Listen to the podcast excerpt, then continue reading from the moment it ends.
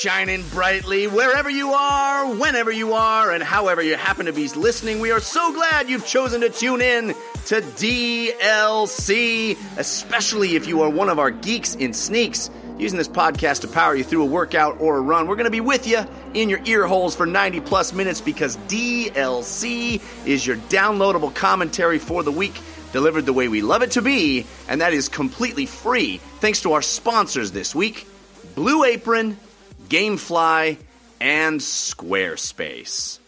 Squarespace! They made that possible, bringing the show to you. DLC, of course, the show, all about games and their many forms. Games played on desktops, laptops, and consoles, and also games that involve dice, luck, and cardboard.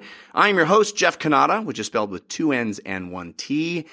And I am without my usual co-host this week, but never fear.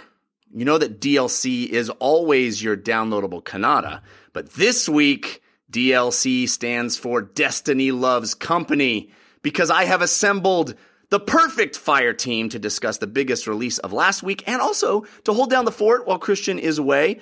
First up, you know her from Kinda Funny and the awesome new What's Good games, and hopefully from her many appearances on this show, our friend Ms. Andrea Rene is back with us. Hey, Andrea. Hey, thanks for having me. Jeff, I'm always so impressed that you come up with the cutest monikers for DLC. Every time I'm on, like, you never fail to come up with something like super clever. Aw, thank you for saying that. It's uh, something I spend way more time on than I should. So. uh, but that is not our only guest this week. No, no, no. We have uh, another of the perfect people to talk about Destiny. You know him from Game Rant from Film Fracture. He's our go-to guy here at DLC and our resident Destiny superfan. Anthony Taormina, welcome back. How you doing, buddy? It's good to be here. I, uh, as we established last time, I am David West. I am just here for the championship. exactly. Uh, I'm excited. We, you know, Christian is uh, is off traveling. He will be checking in. He sent a uh, a very lengthy file, actually, much longer than I anticipated, uh, of his thoughts about Destiny 2. So you'll be able to hear those uh, at the end of the show if you want to hear Christian's take on the game and what he's been playing.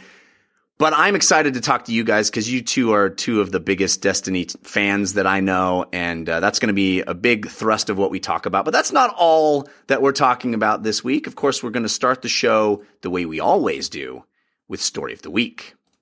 Story of the week, it's the story of the week. Story of the week, it's the story of the week. Story of the Week is the part of the show where we make our case for the most important stories that happen in the world of games this week. And you can always submit stories for our consideration by visiting our subreddit, which is 5x5dlc.reddit.com. Cool folks there hanging out, talking about games, talking about the show. Highly recommend you give them a visit as well. Join the discussion. Um, let's start with Andrea, ladies first, um, with story of the week. Uh, it's an eh, interesting week of stories. What would you consider to be your favorite among them? Um, you, you know, it's uh, it's tough because you have um, you have a couple things on here that are definitely interesting, but um, one of the stories that I was looking at, and I, I'm realizing now I probably should have asked you before we went live if you want to talk about it, but the whole um fair use issue that has come up with YouTubers recently has been something that is on my brain as somebody who makes content and has been making digital video video content with the use of video game art and um, music and everything else that comes along with those creations as something that I'm very excited that developers give me permission to use and how some, you know, creators out there feel super entitled to use it and that's just not the case. Yeah, I think I think maybe you're you're bringing this up in reference to um, to the Firewatch uh, thing with uh, with PewDiePie. Is that is correct? That, yeah. Campo Santos, yeah, has filed a DMCA takedown of their of the Firewatch content that is on his channel. And it's been an interesting discussion over the last couple of days of people saying, Oh, is this an abuse of, of this power? Does he have the right to use it? And the kind of, um, you know comments and stuff that are flying around is making for i think a, a, an enlightening conversation for some people who maybe aren't familiar with what the law is regarding you know dmca and you know fair use I think that's a great way into the conversation, um, and I'm I'm glad you're bringing it up that way because um, you know it is it is gotten pretty depressing to to watch from from my perspective of some of the rhetoric that's been going on on both sides. But I love I love this way into the conversation.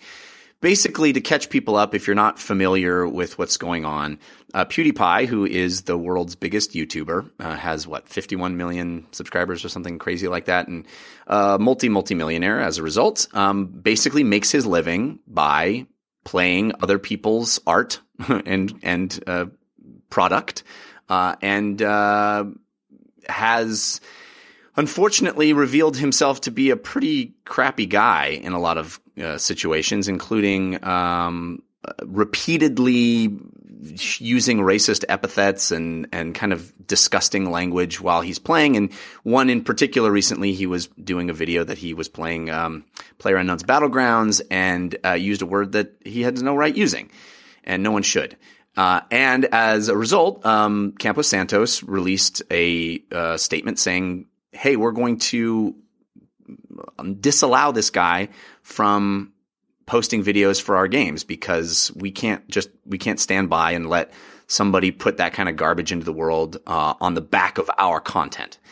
And that got, of course, a huge backlash. Uh, if you read the comments which I unfortunately did, the, the responses to that announcement on Twitter from Campos Santos, they are really horrifying, to be honest with you. Um, and so there's been a debate on both sides, but I like I like your way into it about you know this is it really is something that's larger than just this moment as you as you pointed out it is really about the the content of of a, a bunch of people who are making a lot of money riding on the back of the content of other people who may be making less money. you know, you might be actually making more money than the people whose content is required for you to even do what you do.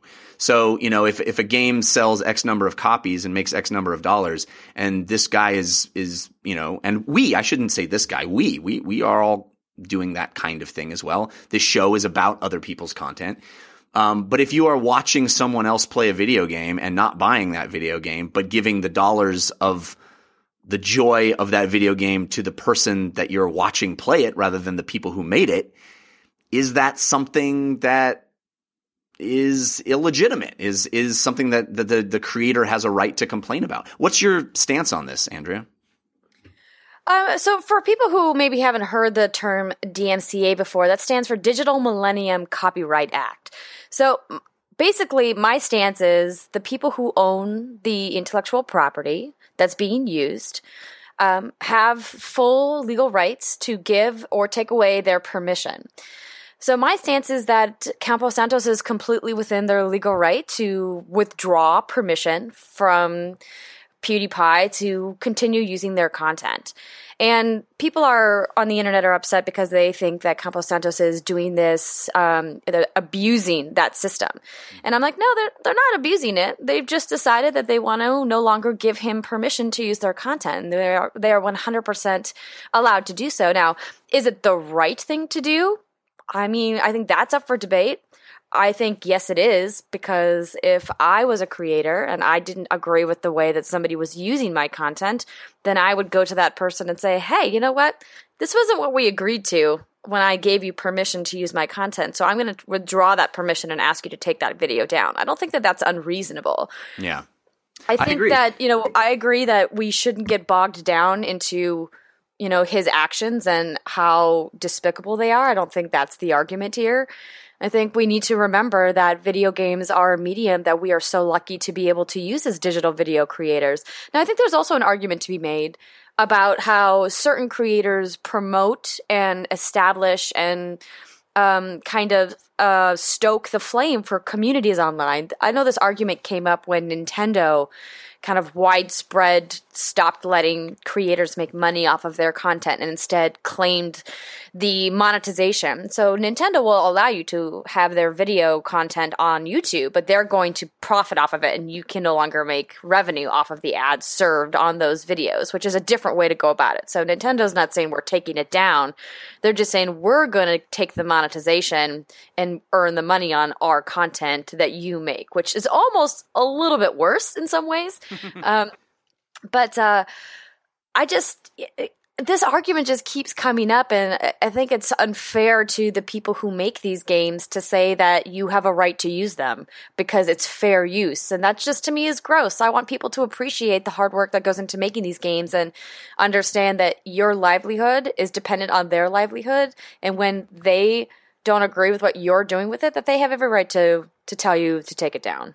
Yeah, I mean, there there are a lot of issues here that I think um, uh, passive viewers of this can confuse easily, and I think that's why it's a tough thing to talk about because a lot of things get all mushed up into one big thing. But it's also an unfortunate week for Christian not be here as our sort of resident former attorney who could speak to the legal legalities of this in a in a more professional way. But I would say that I think a great analogy is you know, you, you go into a store and it says, we reserve the right to refuse service to anyone. And that's sort of just this blanket statement that says, it doesn't matter why we're doing it. It, it we just have that right. We, we can say, hey, you know what? Not, no, you didn't wear a shirt. Uh, we don't really want to serve you. Or you're being loud and obnoxious. We don't want to serve you. That is the right of the purveyor of that store. So in a, in a sense, that's kind of what Campo Santos is declaring is, hey, we said anybody could use our thing and we welcome streamers streaming Firewatch and our other games or whatever we want to do in the future. But you know what? We we changed our mind because we reserve the right to refuse that to anybody based on the association of our game with something we find repugnant. I, think that there, I think that's a pretty reasonable stance to make and a lot of people are like oh you're hypocrites because you're you know you're you like it when people promote your games but when some you know but here's this guy promoting your game making you lots of money because all the exposure you're getting. I don't none of that matters. None of that is relevant. It's all about the fact that they've drawn this line. It's an arbitrary line and that's well within their purview to do. You can draw an arbitrary line. So be it they are in complete control. And honestly, if you notice, uh, PewDiePie took down his playthrough of Firewatch almost immediately. And I don't think it's any skin off his nose, unfortunately, because I, I, worry that this doesn't change any of his behavior. But I hope it's a, a sea change. I hope people do uh, require a, a, level of decorum associated with their games. And certainly Nintendo wouldn't put up with something like this. Um, Anthony, what's what's your take on all of this? I agree with what you've both been saying as far as, um, you know, it, it is in Campo Santo's right to determine, you know, who they want to represent their content, um, who they want to represent their games, promote their games. You know, I don't know what the agreement may have been between them. I know PewDiePie is a huge YouTuber, so there may have been more than what an average content creator got as far as um, playing the game. Uh, I think it's a, it's a, it's an interesting territory to be in because I think that content creation, as far as like streaming and and using YouTube and other um, services, is in its relative infancy. So we really are kind of navigating this waters, and everything is changing because I think that though PewDiePie is sort of like the face of of this, as far as he does uh, things that are are very kind of like uh, upsetting and and lead to these controversies pretty regularly.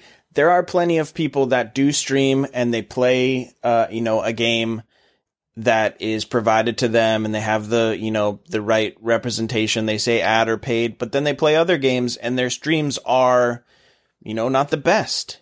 You know, there there aren't rules on Twitch about certain things that you can't and can't say. So you know, you have a lot of developers sort of benefiting from people when they, when it serves them best and content creators benefiting. And then this issue of deciding like, okay, well, maybe this isn't the best situation for us to be represented by them, by these people. And so I think the, I don't know, the larger repercussion will be whether or not other developers that have stuff coming out in the future decide, okay, well, we don't want PewDiePie to represent our game. Cause I feel like, you know, at the end of the day, Firewatch came out. I think PewDiePie and Campo Santo benefited from whatever content PewDiePie put out, and now you know the benefit is over. And so this is more just kind of like a symbolic representation, and it'll be interesting to see, you know, in the future if I don't know, an Assassin's Creed or a Call of Duty or something like that, if they say, "Hey, we're not going to provide PewDiePie with anything," Yeah. and if he does use our content or or put up any videos, we're going to take them down because we don't want somebody like that representing us, and it negatively impacts him like right out of the gate. Um, but yeah, Yeah. obviously it's bad. I'm not. I'm not. I'm not entirely certain that any anything is going to. Ha- I just watched a uh, a, a Jimquisition uh, video this morning about the the two knuckleheads that were the big uh, YouTube guys that got caught for promoting uh, the Counter Strike skin gambling, and then it was discovered Oh, that they actually owned stake in the company that they were promoting and didn't reveal it. And uh, the Jim Sterling points out in that video that literally nothing happened to them. They had literally no fallout from that. There was some a, a blip of bad PR, and people were upset online, and then it went away, and no repercussions. They still have massive followings. They still make tons of money. The the broader thing that if I find so depressing uh, about all of this is how people seem to be drawn to the worst people. I don't know why these these these guys uh, have such huge followings. Like what what is it about this? Is it the taboo behavior, the the sort of brash thing that that they're able to say to a large audience that, that I can't say in my real life that is so attractive to young viewers? I, I find it very disheartening that these guys find such huge audiences and turn out to be such bad actors in in in that space and it it it is it's it it's one of those things that really gets me down about this community and about the state of affairs in modern popular culture as we know it right now. It, it is it is very hard for me to maintain a, a positive attitude in the face of the community that seems to build around these people. So, it's well, I think I, I I don't want you to get too sad about it because I think ultimately what it comes down to a lot, and the, the, me saying this out loud is sad in itself, is just ignorance. Like, there's been times when I've played in online parties and multiplayer games, and someone from my clan will bring in somebody new that I've never played before. And most of the guys that I play with know that I'm pretty selective about not playing with complete strangers online for a variety of reasons. Um, but they'll bring somebody in and then they'll start saying things in the chat and I, I I have to be the the bad cop who's like, "Hey man, like maybe don't use that word when we're playing. Maybe like don't do that." Also like, "Hey, you just know that you saying that isn't cool, bro." Like find somebody some some other way to express what you're trying to say right now. And it, i'm always surprised by how often they come back and are like oh sorry i just i wasn't even thinking about it. I just it just came out of my mouth. And i'm like cool i'm here to tell you that you should think about it especially if you're in a group of mixed company or maybe just in general. Maybe just in life don't say things like that like it's and it's always so shocking to me how sometimes these people just don't realize like what they say is just like wildly inappropriate. Yeah. Um, and I'm not trying to give them a pass. I'm just saying like I think the the the discussion needs to be like these aren't bad people. Like the guys that I'm playing with aren't bad dudes. They just probably haven't had someone in their life that has told them, you know what, like that's not cool, bro. Well, that's Or- the problem, right? Is isn't that that's kind of the problem I'm talking about? Is Yeah. that they have actually quite the opposite. They have these role models who have millions of followers and millions of viewers of their streams, showing them the worst kind of behavior and tacitly giving it permission. You know, it's like that. That's why they do that. That's why you see, you know, people in your own games behaving that way. It's because you know they they think that's the way you behave and it, it bums me out when people with a platform or the, the fact that people get a platform by behaving that way who knows that's kind of chicken and egg right but i I don't know. It, it's a bummer, and I appreciate what you're saying, and I and I'm not trying to be you know a negative Nancy about this. I do think that self policing is a lot of the solution, and I, it is up to each of us to you know, have our own boundaries and say, you know, be good to other people, make the world a better place. It's it's not hard. It's not hard to be decent. Uh, I don't know why that's become such a difficult thing. I, my own position is, I think um, kindness is is the new punk rock. You know, wholesome is punk rock because being snarky and mean and snide and crass that is the most mainstream boring thing you could be being wholesome and kind, that's punk rock. That's counterculture as far as I'm concerned. So uh, hopefully it catches on. All right. Um, I appreciate you bringing that up, Andrew. I really, I wasn't going to bring it up because it, it bums me out so much, but I'm glad you did. I think we had a good conversation about it, and hopefully our audience um, will, you know, contribute and, and give me some more solace in in uh, feeling better about the world. It's been a rough week, uh, and it's been a rough year. It's been a rough decade. you know, um, Anthony, how about you? What is your story of the week? I'm gonna take the first one. I was a huge fan of LA Noire uh, when it came out originally on Last Generation, and it's re-releasing on PS4, Xbox One, and apparently and Switch. So you know, lots of more opportunities to play a game that I think uh, flew under a lot of people's radar. wasn't their cup of tea. Uh, it's I think it's excellent. I think it's it's a really it's different. It has that rock star kind of like we're willing to uh, take on something a little different. It has some really unexpected elements. It has that facial technology. I don't know if that's really going to hold up um, compared to, you know, now we have things like uh, Horizon Zero Dawn and, and Uncharted and, uh, you know, pushing the boundaries uh, of things like that. So it, it may not hold up, but I think it's a really good game and I'm happy that people will have um, more opportunities to play it. And then, you know, there's the VR element for you, Jeff, that it's pretty exciting. Yeah, yeah. We'll, we'll get into that shortly, but let's talk about LA Noire. Um, it comes out, what, November 14th? It's being re-released. So that's, that's pretty cool, pretty soon. And as you said, um, it has updated uh, resolutions on textures and updated graphics on PlayStation 4 and Xbox One. Uh, Pro and X, respectively, will get 4K uh, support. And the Switch is getting um, kind of fun control features like uh, gyroscopic gesture based controls and HD rumble. Uh, which is kind of interesting. It's going to be actually more expensive than the other two versions, which is interesting as well. Uh, but the idea of the Switch getting a big Rockstar game is is kind of cool, and this was a, a, big game. Andrea, did you play uh, LA Noire back in 2011 when it was released? Jeff Cannata, let's take a trip down memory lane together, shall we? When we were in a garage with Alex Albright. One time and we were shooting a show called what was the name of that show you used to do? the Totally Rad Show. Is that the that one? That would be the one. I was sitting there with you two lovely gentlemen, and we were talking about L.A. Noire, wow. and I told you that I fell asleep three times playing that game. I remember that. Yes, now that you mention it, I do remember you saying that. Also, uh, I think I said Alex's name wrong, so I'm sorry for that. Um, yeah, it's fine. Listen, this game was fine. It was totally just fine. I think, mean, we think of how easy it's going to be for you to fall asleep with the Switch in your hand. You could be in much more comfortable places. I know. So, like, when I heard this story, so this was a leak for uh, like a couple of weeks ago. Yeah. We were talking about this, and I was like, why, of all the games and Rockstar's amazing repertoire of fantastic video games, would they pick LA Noire to be the one that they're going to bring back the first? Um, so I, I, I okay.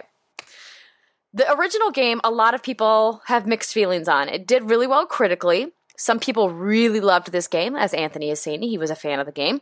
And some people like me were like, meh, eh, didn't really do it for me. Um, it coming to VR makes sense. It's the type of game that I think could translate really well into virtual reality. It coming to Switch doesn't I don't really understand, but sure, I think it opens the door for Rockstar to bring other games to Switch, which makes people excited. I mean, if they're bringing Skyrim to Switch, I see no reason why they couldn't bring GTA 5 to Switch and continue that game's amazing reign across the globe. So, I think this is perfectly fine. Uh, am I personally excited for it? Not really, because as I mentioned, it wasn't a, a, a big thing for me back in the day. But um, cool. Cool story bro. That's awesome.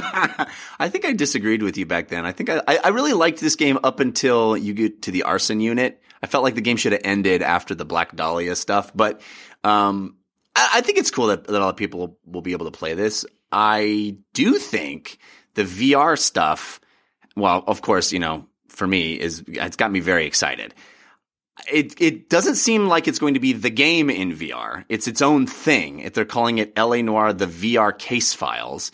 And it's also interesting that it's only going to be released for Vive. No Oculus support, no PlayStation VR support. Uh, I wonder why that is. But I'm very curious to see how this plays in VR because for the longest time when people are like, "Oh, what what is your your like dream VR game?" and I've always been referencing LA Noire as a thing of like, you know, it'd be cool to be able to sit across the table and stare into the eyes of a VR character and feel like you're in the same place and you're the same size and you have to read their emotion and you can talk to them and they can talk to you and oh, like LA Noire, you know, LA Noire, you did that.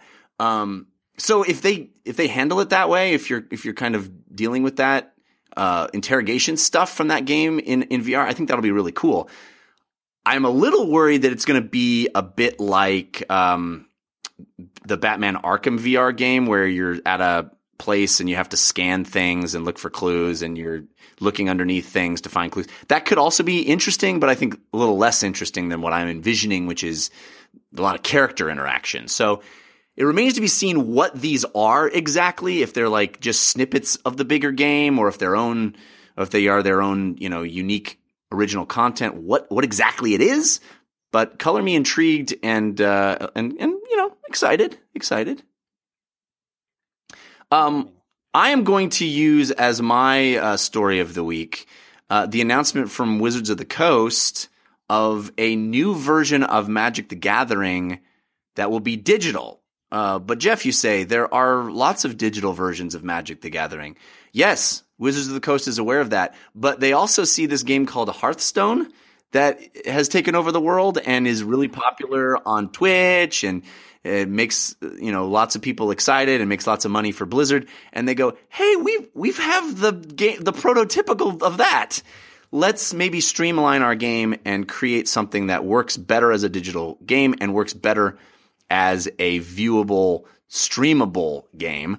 In fact, they were explicit in saying that. They said um, their goal with this new Magic the Gathering called uh, Magic the Gathering Arena is to be fast paced, exciting, and easy to follow. They said they want to create the deepest, richest digital card game on the market and for it to be as much fun to watch as it is to play. So they're they're clearly going. We want to be Hearthstone because we were Hearthstone before Hearthstone was Hearthstone, and now we're not Hearthstone anymore. Um, I I my question to you guys, Anthony, I'll ask ask you first. Did they miss the boat already? Is this too little, too late? Can they reinvent uh, Magic the Gathering enough? I mean, Magic the Gathering isn't hurting. It's making lots of money as a physical game. So it's not like this thing is is you know old news. It, it it still is a very powerful IP and a very powerful property. But as a digital game, it is you know far behind Hearthstone in popularity. Do you think they've already missed the boat, or can they reinvent themselves and catch up and become something cool online? Oh, they've one hundred percent missed the boat. I I think that there there should be a rule in the world of video game development that once Blizzard enter enters a genre is it's done. It's over. yeah. You know, because there are there are so many. You know, Blizzard might be slow to get involved in something, but there are so many genres where they're popular. They have all these games. You know, there are, there have been so many collectible card games, collectible card games, digital card games. Then Hearthstone came out, and maybe Hearthstone wasn't going to be the most popular. I would say that it is. Um, but it entered and now anything else after it, like look at Elder Scrolls Legends, you know, that enters and everyone goes, well, there's Hearthstone. you know, th- they put out Overwatch and then uh, Gearbox comes out with Battleborn and people go, well, Overwatch is, is more appealing. You know, there's, I feel just like you have to understand that once Blizzard is in a space, even if they haven't if they haven't dominated it, then somebody else is dominating and you're competing with somebody that's doing even better than Blizzard and that's insane. So what are you doing? Yeah, I mean, you, you could say that uh, Magic the Gathering is to Hearthstone as EverQuest is to World of Warcraft, right? It's like EverQuest was never the same after.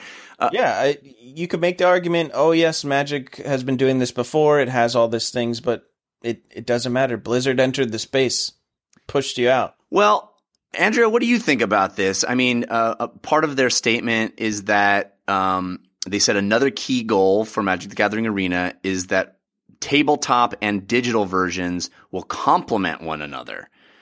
I mean, they have a huge presence at gaming stores and conventions, and the physical version of the game still does really, really well is that something that they could leverage to, you know, compete with Hearthstone? Because Hearthstone doesn't have that aspect. Um, I, you know, I wouldn't say it's competition for Hearthstone. I think they are just providing their existing fan base another way to give them money. And there's nothing wrong with that. I can't fault that. I'm not a Magic the Gathering player, but if I was, I would want a digital version that I could easily take with me somewhere so I don't have to bring my decks everywhere that I go because that can become quite a, a task for people who, you know, have really extensive collections of stuff. I think that they clearly have the market on the physical card game because, you know, as you mentioned, they're like one of the defining games of that whole genre. But I don't think that this is like a versus Hearthstone thing. I think they probably see what Blizzard is doing and took some inspiration and said, hey, it's good to see that somebody else is having success in a genre that they have clearly, you know, kind of created the market for. Yeah. So, I mean, good for them. I think that that's awesome. I think people who play Magic are going to be into this, and, you know, people that maybe haven't given Magic a go because it was the idea of having a physical set of cards is kind of an undertaking for some people that maybe they'll give it a go. And if they fall in love with it, maybe they'll end up buying the cards. Yeah. Well, it's going to be interesting to see how they do it exactly because, you know, Magic Online has been around for a, a long time. And that's sort of the like con- comprehensive, you know, spreadsheet. Every card that's ever been released since the early 90s is available in there. It's, it's this massive, very off-putting, hard to uh, hard to get if you're not already you know a, a, converted member of the Magic the Gathering community. And the idea here with this one is new players welcome, you know, and and the idea of how they'll streamline it to make it fast-paced and easy to follow. I'm very interested to find the details out of that plan because that's really what Blizzard did for Hearthstone is they took these type of games and they made them so much simpler. You know, you don't have to worry about, well, I have an interrupt here and now it's your turn before me, but I can do something before you. And, uh, it, it was all very clear and whose turn it was. They simplified mana so much, you know, everything was easier. Uh, and it's going to be interesting to see if Magic can do that with a game that has as much, um, baggage as this one does. So, I'm curious to see what the details are of what they're going to do, but I'm hopeful as well. I, I, love Magic the Gathering and I'd love to play more of it. Um, but I, I definitely have moved over to Hearthstone from Magic, so we'll see. All right, guys, uh, let's move on and talk about Destiny. But first, I want to thank our first sponsor, which is Blue Apron. And if you guys have heard me talk about Blue Apron before, I get a little intense about it because I really don't think anything has changed my life in a more positive way than Blue Apron has. And I, that sounds like hyperbole, but it, it's it's genuinely true. It has completely improved every night of my week, whether we're cooking the Blue Apron or we're anticipating the Blue Apron or we're having a different meal because we had Blue Apron. Blue Apron has become the cornerstone of my wife and I's week. Blue Apron is a fresh ingredient and recipe delivery service. So basically what happens is you get recipes in the mail of really amazing stuff. I mean, this is like restaurant quality, delicious food and you cook it yourself. But the best thing about it is they give you all the ingredients that you need in exactly the amount that you need them. So you're not going to have extra stuff clogging up your fridge that you feel guilty is going bad over the weeks when you're not using it, like you would if you were going to go to the store and, you know, buy ingredients for a recipe. And these meals are delicious. Uh, I, we get excited every week when we see the new meals come in. Uh, here's a couple from this week: a miso butter salmon and lo mein noodles with cucumber and charmed tomatoes, sautéed shrimp and green beans with globe tomatoes, spinach, and orzo pasta. This is delicious stuff, uh, and it's less expensive than you're going to find going out and getting comparable meals at the at the at you know restaurants. You're going to be spending about ten dollars per person per meal. You get three meals a week. It's so affordable. It's so easy. You get a big variety. I have been a subscriber to uh, Blue Apron for almost three years now, and I think I've had one recipe that has repeated over that entire period. It's awesome. And there's a lot of flexibility. You can customize your recipes every week based on your preferences. You can work around your dietary restrictions. It's so easy. It's so fun. And I'm actually finding I get better at cooking. I'm much better at chopping things and I enjoy it. I never used to enjoy the idea of cooking. I ate garbage and I spent way more money than I needed and I was wasteful and I hated the whole process. And now I love it. I love the process of cooking. I love making food. I love sharing mealtime with my wife because we can sit down and eat a meal that I cooked for us. It, it just, it, it's so much more intimate. It's so much more enjoyable. It's healthier because I know what's going into my meals. It has improved my life in so many ways, and I wanted to improve yours. Check it out. Go to blueapron.com slash DLC. You'll get three meals for free. So you can try it out for free. It's free shipping. It's completely free. blueapron.com slash DLC. Check it out. See how good it feels, how good it tastes, and how fun it is actually to make your own meals uh, a few times a week. You'll, I, I think you'll get hooked like I did. It's a better way to cook. blueapron.com slash DLC. Ooh, what you playing this week? Tell us. Ooh, what you playing this week? Tell us on the playlist. Well, this week is all about Destiny 2, and I have invited uh, two of the biggest Destiny fans I know to tell me about their experience playing Destiny 2. I've been playing a ton of it as well. And uh, not to not to spoil anything, but I think I finally figured out why everybody likes this game. Everybody, You you you finally you tasted the sauce for like a fifteenth time, and you went, okay, yeah, all right. Yeah. Well, I I want to know what you guys say because you guys both have played way more Destiny the original than I ever did.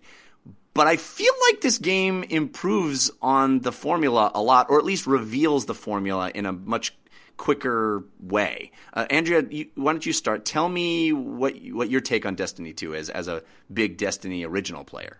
Well, I um played so okay, so original Destiny, I played probably let's see here. Uh four or five hundred hours of original Destiny.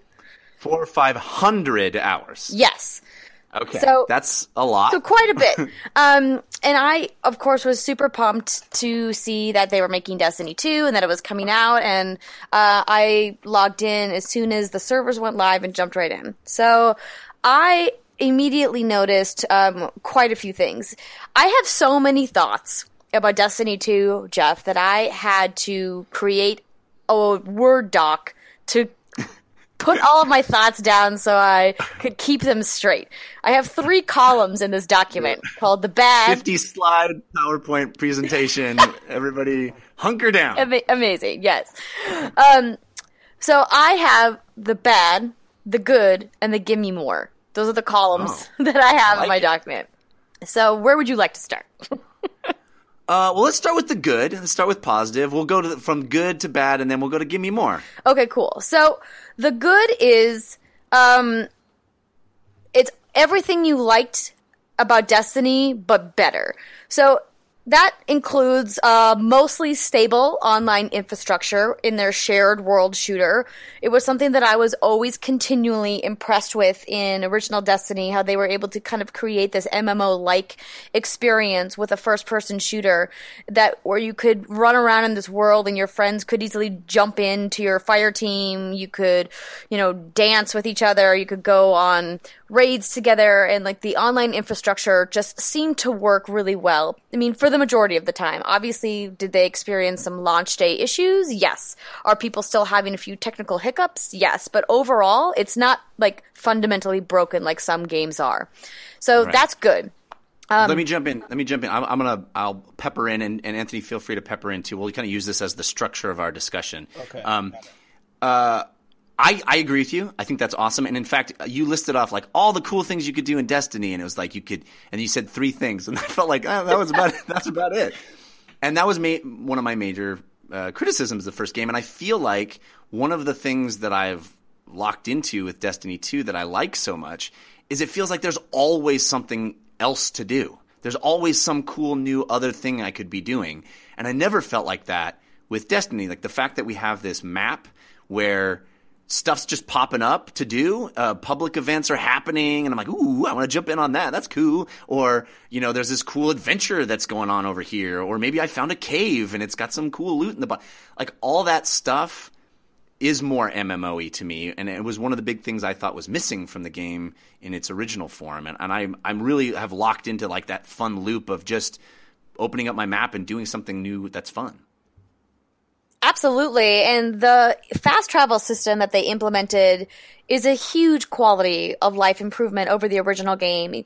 In in original Destiny, if I wanted to know where I was going, I had to look up a Google image that somebody from the community made of the map of where I was because there was no map man. anywhere. Um, so the fact that they have a map now, they have a fast travel system, so you can pull up the map and see where the public events are. You can fast travel to that area while you're waiting for the event to start. You can run over and grab a region chest, or maybe if you have enough time, you can head into a lost sector and do these little mini dungeons and get some cool loot and fight some enemies. Or once you get to the point in the story where you've unlocked patrols, you know the patrols are back. So I mean, I have to say I'm a little I'm a little over the patrols, but I have been doing them when my quests require me to. but uh, they're a nice thing to do to pass time if you're waiting for a public event, and um, the adventures are really the highlight for me in the content that they've added to Destiny as far as open world sandboxy activities to do. So those have been really exciting. I like how they've really integrated more of the lore of the world of Destiny into the adventures and they kind of set up things like there's an adventure for example on Nessus that gives you kind of background information that helps set up the lore that's going to occur in the raid that drops later this week. So if you guys haven't done that yet, I recommend you go you go find that on Nessus. Um, and yeah, I just I just really love the world. Anthony, are you are you are you enjoying the new activities in Destiny? I've slept like maybe 13 hours. So, And that was just because he played LA Noire. Oh, sick bird. I was a fan of that game. Um, yeah, I mean, it- there there really was no way. I think that I wasn't gonna at least slightly enjoy Destiny 2 because they had kind of put forth enough content early on through the beta, um, which was and which we saw at the reveal event similar stuff where I knew that they were going for more of the things I liked with improvements in uh, in the shortcomings of the game. I think that one of the things that it seems like Bungie did was take a look at um, all of the things that happened in in Destiny One over its kind of lifespan, and say, okay, well, how can we uh, make these things happen more organically? Uh, in Destiny 1, it was really hard to get exotics to start in year one. You weren't really showered with them. But by the end of, of its three year life cycle, you were able to just, you know, make it rain exotic engrams to the point that you just had this embarrassment of riches, uh, not counting Xur, um, who brings exotics uh, every weekend and, and whatnot. But with this game, through through the campaign you are given one armor piece and one gun guaranteed. So that's kind of like an exciting ooh i got this something new. Um, i think that public events were a very kind of uh, ignored piece of destiny content that these things happen every few every like 20 minutes or so throughout the world of destiny 1 nobody really did them except for early on to see like what they changed with them. Now I've played more public events in Destiny 2 than I've done anything else. yeah, Destiny they're really 2 fun. Has made public events like the greatest source of grinding. Um, they're more dynamic. It's a. It's just. It's. It's like your your loot fuel, and I think that that's kind of like one of the things that they've done really well is found the shortcomings and said, okay, well, we we didn't do very well with telling the story in Destiny One. We got better with Taken King, and we we kind of I think went a little back with Rise of Iron. Um, but here, I think the storytelling is very present.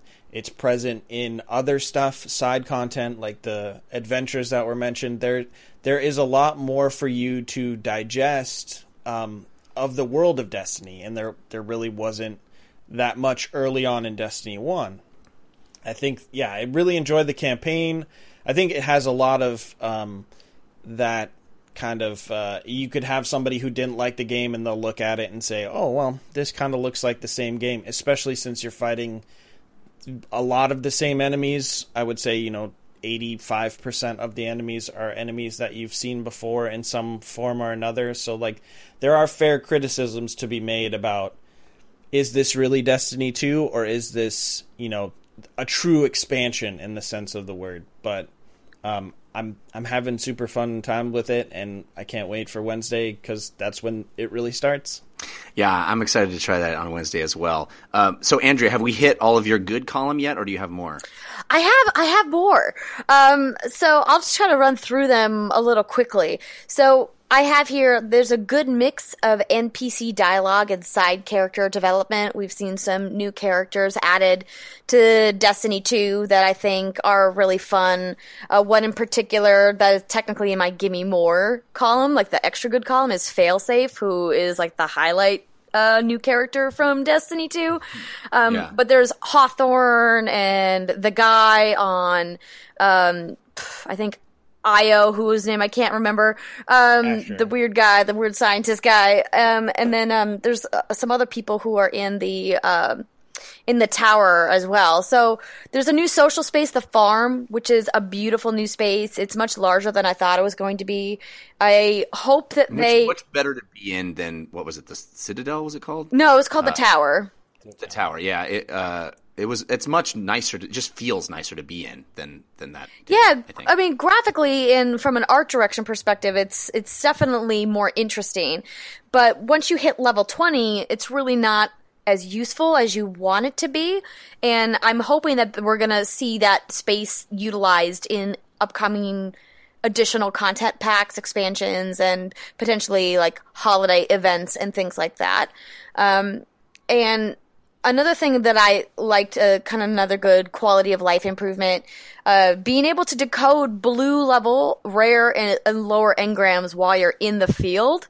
So you don't have to constantly be going back to the cryptarch to be like, hey, I have a thing you need to decrypt. Or and also, yeah, like my inventory is full. I can't pick that thing up right now. Gah! There's nothing more frustrating than that. Yeah, so that that was really excellent that they they added there. So um, that's just in my good column. But then I have other things in the give me more column that, as a longtime Destiny two, or Destiny fan, that I was really pumped about. And one of the things that I think makes Destiny so amazing is the excellent level design and how in Destiny 2 they have used verticality within these levels in a way that we truly only saw in the raid and in some high level strikes um, in later content and like um, the, the like the Taken King expansion for example. So I really love how they incorporated more expansive level design in Destiny 2. There's the one of the strikes, for example, I think it might be the Lake of Shadows, which is the PlayStation 4 exclusive strike, is just like I had to stop and just look around at like how beautiful the level design was in that game, and there's so many things that are just Yeah, I, so well I'm done. surprised at how much actual platforming is in this game. I, I don't remember there being so much platforming in Destiny, but maybe I'm not remembering it. But like, go ahead. It's well, it's it's something that I think is one of the kind of big crimes of Destiny One is everybody would say, "Well, I wanted more variety," and people would say, "Well, it's in the raid," and now they've they've realized, okay, we need to like introduce the kind of fun ways we mess around with. I think the strike's called the Pyramidion, where you're jumping around and there's like um, uh, like laser walls. There there's more going on than just like the straight shooting, and I think that um, people are maybe hopefully understanding why these raids are a little more compelling is because they offer combinations of just shoot monsters for 20 minutes and explore. Yeah, but even in the you know just in the base game, uh, what is Nessus the the the sea planet that um, Uh, No, that's The Titan. one Titan? with the water. Yeah, with a ton of platforming on that. You can fall into the water. You got to jump from you know these rickety bridges to other rickety bridges, and I was like, oh, this is really cool and different than anything that I remember doing in the first game. Um, so I, I- yeah, I dig that stuff. I think that's it's it makes everything feel uh, more interesting. And you were talking, Andrea, about um, NPCs and characters.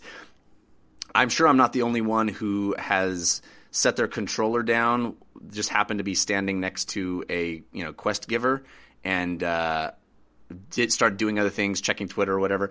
And the things that those people say So just while you good. stand next to them is ridiculous. It's ridiculous. Uh, it's pretty funny how they have a lot of stuff of just garbage dialogue to tell you while you're just standing next to them. It's pretty funny. It is indeed, yeah. Tess uh, from Eververse in particular has some Yeah. has some choice things to say. If you ever want to hang out, put your controller down and just hang out by her her stall. Uh, she has some some great one liners. Um, you know, going back to what you were saying about Titan, you know, and I think that that's a testament to the world building and the set pieces that the team at Bungie has created. I had, you know, mixed feelings at first about some of the art assets being obviously reused from Destiny. And there are certain areas where it's like super clear, like, oh, this looks like Venus. Oh, this looks like Mars, but it's just, you know, a little bit of a different color. And, hmm. you know, part of me was like, you know, I don't know how I feel about that, but I had this conversation with a friend of mine while we were playing the other day, and I was like, you know, I, I'm kind of on the fence about them reusing the enemy archetypes and reusing some of these art assets and and everything. And he was like, but doesn't it isn't it a testament to how well Bungie created these styles? How like when you walk into a world, you can tell right away if it's the Vex or if it's the Hive or if it's the Cabal because you know what those styles look like because Bungie created those styles from scratch. And I was like, you know, I never thought about it that way, but now that you bring it up, that is a very good point. So you're saying that we did it so good the first time. Why do we need to do it again?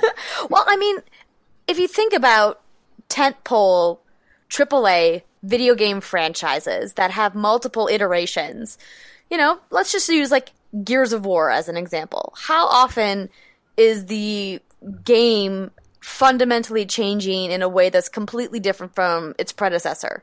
I mean, it's Right. changing in a few subtle ways. Maybe they'll add in a new enemy, then they'll change, you know, the way that the standard enemy moves, but they're not like reinventing the wheel every time, right? True. And so, and I, when you look at it framed in that context, I was like, okay, you know, maybe my expectations were a little bit unreasonable to say that, you know, I wanted more from Destiny 2, but the gunplay in Destiny 2 is just so dang good that it kind That's of true. makes me forget about all of the grievances I have, and I still we still haven't gotten to my bad column yet. But um, it, the first person shooting mechanics that Bungie has developed that are used both in Destiny and now are even refined more in Destiny 2 are just so good that you overlook some of the the bad stuff because it's just so much fun to play. I completely agree, and and, and uh, to speak from my perspective, which is a person that you know, despite both of your repeated proclamations to the contrary, uh, never got into the first Destiny, and I feel like it has really clicked for me in a way the first game never did, and I, I have I understand the gameplay loop of fun that this game offers, which is get a cool gun, adapt to playing with that cool gun, find a better gun. Ooh, it's very different. Ooh, fun. This one's fun. I like this. And then get a new thing. And ooh, that's even cooler. And that constant, you know, loot chase, but also the idea of constantly having some fun, new, different thing to do. And yeah, the the taking down of enemies in this game is really great. It's really challenging. It it um, constantly throwing new kinds of things at you and switching up the kinds of weapons you want to be dealing with certain enemies with. All of that is sublime, and it really, really is very, very fun. I have some big things in my bad column as well, but I, I want to let Anthony say anything else he wants to say positively first before we get into the criticisms, because I want people to understand how much we all really dig this game. Yes, I, I really do dig it. Um, I yeah, I feel like um, as somebody who kind of uh, is obsessed with the grind, um, you know, is is trying to be as raid ready as possible. It it can't be overstated enough how how well that they have made um, it feel like you're not you're not being showered with stuff. Like you're not being because towards the end of Destiny One, it definitely felt like you could get to where you wanted to go really quickly. Like when the Taken King launched, you were given XP bo- boosters, and you could bank bounties and just turn them all in, and you went from level uh, 34 to whatever to 40 like instantly.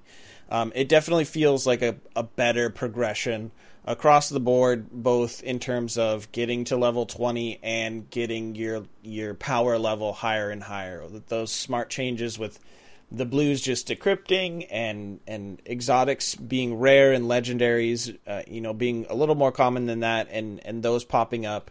And I would say the other thing that I really uh, appreciated about the game that I think I wanted more of uh, in Destiny One is a, a unique environment, an environment that is not um, just built off of the existing patrol destination. Because I think that was a lot of of Destiny One's uh, issue in terms of like the level design and wanting to have you be compelled by the campaign is that you would go through these areas that were very, were very clearly just built off of this patrol area, but this campaign has some unique areas, and I think they're really awesome. And you never see them again. You can't go back and visit them, and so they have more of this memorable, like, remember when I did this? Remember when we did this? And so I think that that's really um, going to be huge for people that don't care about the loot grind, that don't care about anything. They just want like a solid story and a good um, kind of cadence of of new environments and new experiences, I think it delivers that way, way more than Destiny One ever did. So you would say that this is across the board an improvement from the first game. Yes, but it is also a lot like the first game. So Right. Yeah, Yeah. if you did not enjoy Destiny One, um, I, I guess I guess the best way to describe it is if you did not enjoy Destiny One, I don't know if you'll enjoy Destiny Two. If you felt like Destiny One didn't click with you, you might enjoy Destiny Two. Yeah. All right, Andrea, let's get to your your dreaded list of bad. So, on Kind of Funny Games Daily last week, I had a pretty epic rant about shaders and microtransactions in Destiny 2. So, I'm not going to go like all the way into the deep end about that because if you want to hear my rant about it, you can just check that out over on our channel there. But as I've now played several more hours of Destiny 2, I'm still feeling a little upset about the use of the microtransactions as to where we're at. So, the biggest problem with the way that they've done customization in Destiny 2 is that you are moving much too quickly through your power levels, through your gear, through your weapons, in order to really take advantage of customization. I like how you can do individual pieces, how you can use different colors for your gauntlets, your chest piece, your helm, and your boots, and your weapon, and your ship, and your sparrow. I think that that's great that they've allowed you to apply shaders to each of those individual things. What I don't like is that because of the grind of Destiny 2, because that's such an inherent part of the gameplay, you're constantly switching pieces of gear until you get to probably level like power level like 260 and then like 265 ish is kind of when you hit the grinding wall and then you start to figure out, oh, this exotic I'm going to use. Oh, this legendary gun or this legendary helm I'm going to use. And so I can start infusing that and then I can keep it and then I can apply a shader to it. I think that they have, I think Bungie in their mind envisioned people using shaders in a much more disposable way than they are. But as a longtime Destiny player, I know, hey, don't get too attached to any of your gear until you get to close to maximum level because you're going to need to do the the chunk by chunk grind to get up there. And in order to get your engrams to drop at a higher level, you have to constantly be equipping the thing that's the highest power level. And so that so so let me let me just just so I'm clear because I I maybe not knowing what happened in the first Destiny. In the first Destiny, you could apply shade. Once you had a shader, you could apply it as many times as you want. It was like a spray can, right? You could just put it on anything forever. correct. No weapons, no weapons. Yeah, there was no, you could not apply shaders to weapons, uh, to ships or to sh- sparrows. Okay. Uh, and now, when you get a shader, which drop in the world, right, but also are sold via microtransactions, Correct. now they're one-time use. You put it on your boots, and now you, you can't put the matching color on your hat if you don't if you don't have multiple of them, right? Correct. Correct. Yeah. And then if you Well- decide to change your look for a day, you have to take the shader off and then put another shader back on. And then if you want to use the shader you were using previously, like, let's say like I'm going to go run some crucible matches, so I want to make my character pink. And then I mm-hmm. decide I'm going to do the raid with my clan and we all want to wear our white shaders in together. Right. But then I'm like, okay, the raid's over. Now I want to go back to Crucible. I want to be pink again.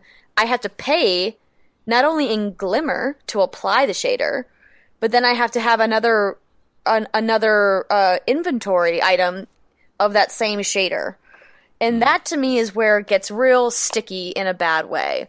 Because some of these shaders cost quite a lot of glimmer to apply. For example, I put a, a sh- the watermelon shader on my ship last night, and it cost me 15,000 glimmer to apply. Which Wow.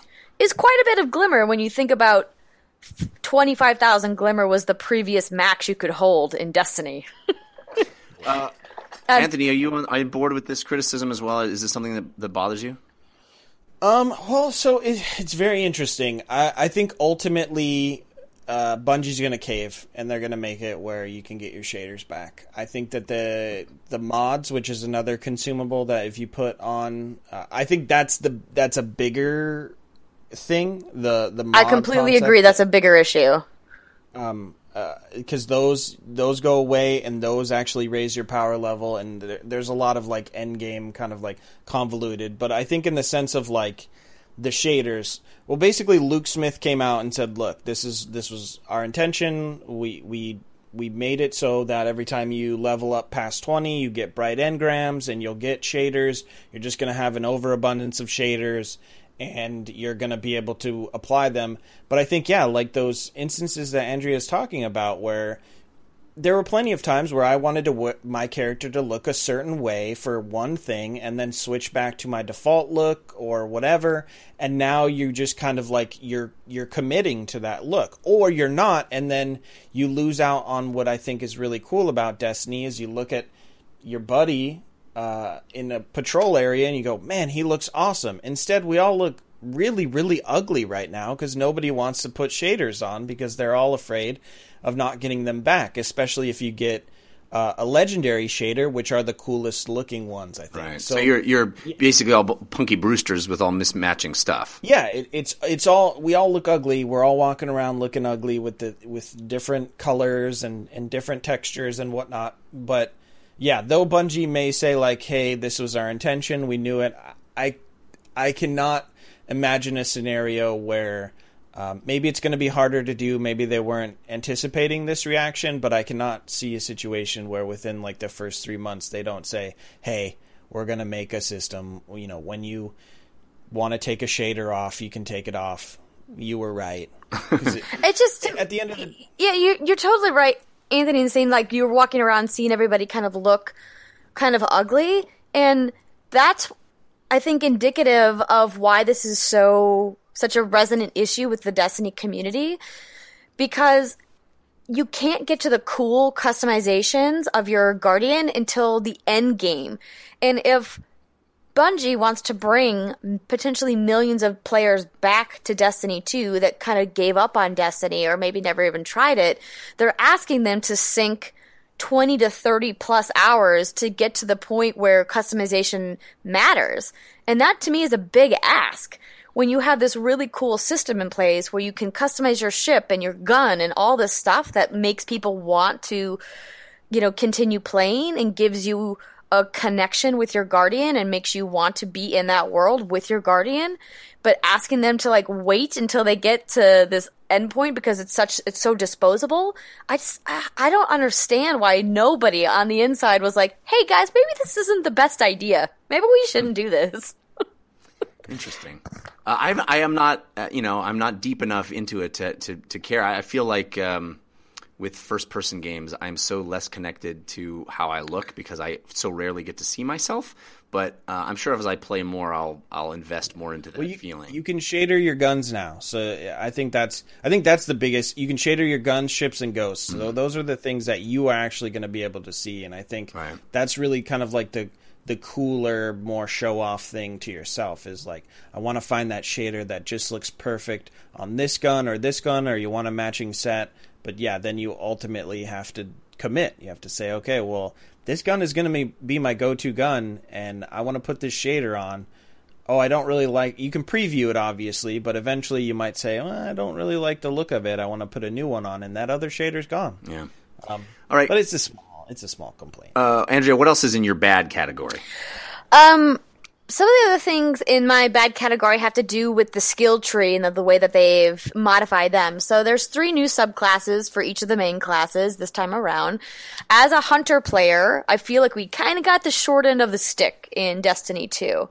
And that's really unfortunate because there's a lot of people out there like me that love playing Hunter.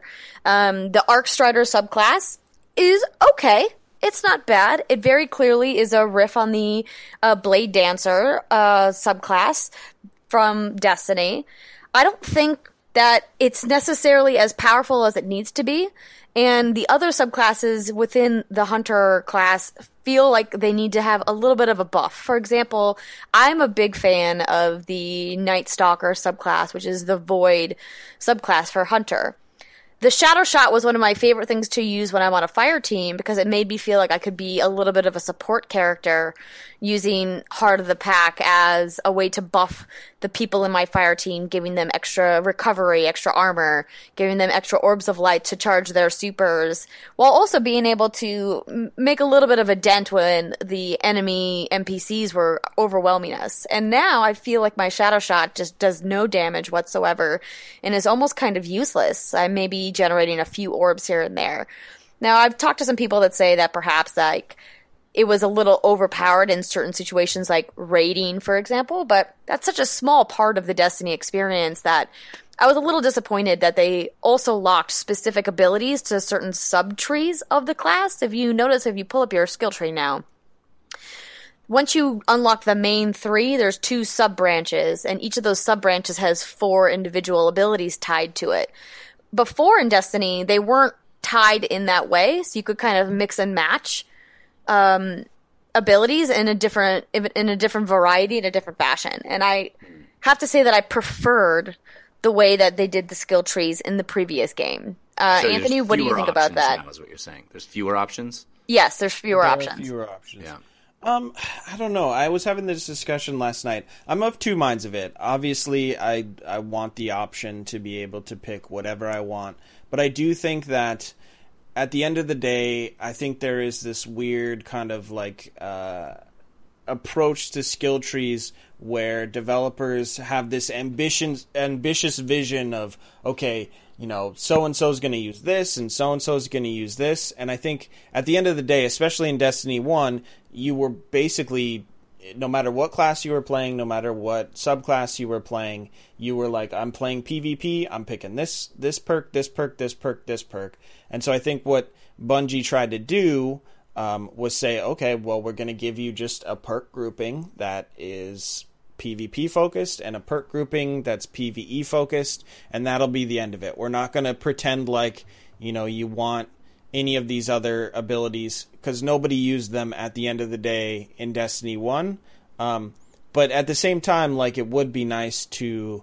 Um, you know, find out how different combinations play with each other, and maybe um, do more with that. So I, I think I understand where they're coming from with it. Um, I certainly understand where they're coming from as far as they wanted to neuter the idea that your supers are to be held onto.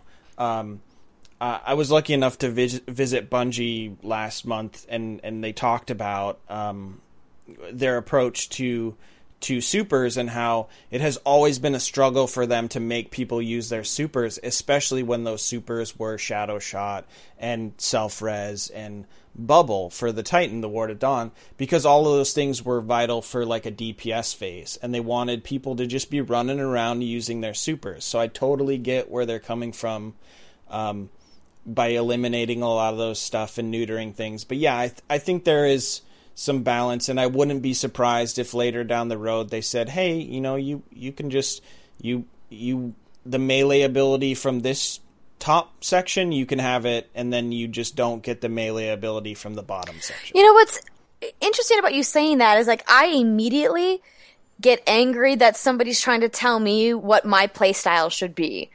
And and that and that's a tough part about this, right? Because there has to be a balance between the way that the people who are creating the game intend the game to be played, but also in a game like Destiny that's a hybrid RPG that allows so much player choice in other areas that they would take a fundamental part of the gameplay mechanics and say, well, we're going to tell you how to play this subclass instead of allowing you to choose how you want to play it.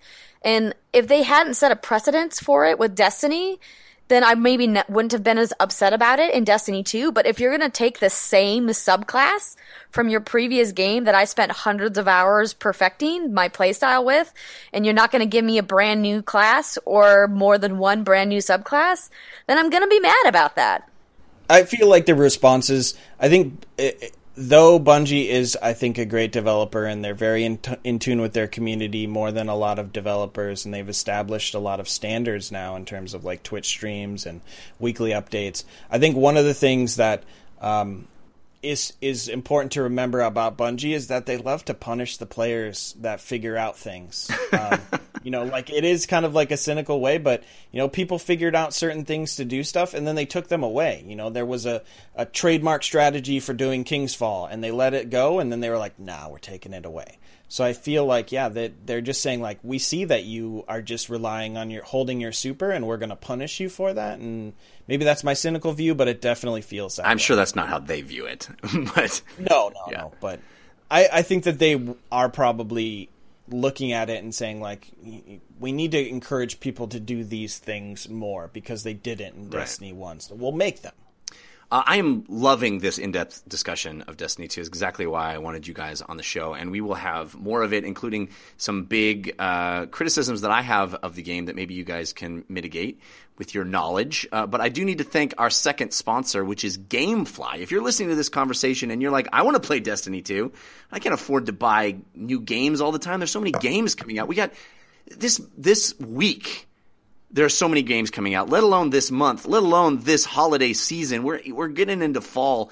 You got to be able to play more games, but who has the money to buy new games all the time? That's why GameFly should be on your list because GameFly lets you save money and play more games. They let you rent and buy all your favorite games and you'll save so much money doing it. You pick your favorite games, they get mailed directly to your door. They have over 9,000 titles to choose from. All you got to do is queue up the next big release on your list, get it right to the top of your list. Make sure there's a uh, you know, you got a game uh, in your queue ready to go and they'll, they'll send it right to you. They also offer movie rentals now also, and you get to keep the movies and games as long as you want. It's amazing. And we're going to give you 30 days to try it out. What a better 30 days than this month because man, going into October, there are so many games to play. If you want to play Destiny 2 on PC, but you're, you know, it, it's not fun waiting around until the PC release, why not just rent it on GameFly on PlayStation or Xbox, play it for a little while, send it back, and then get the PC version? That's the best way to do it.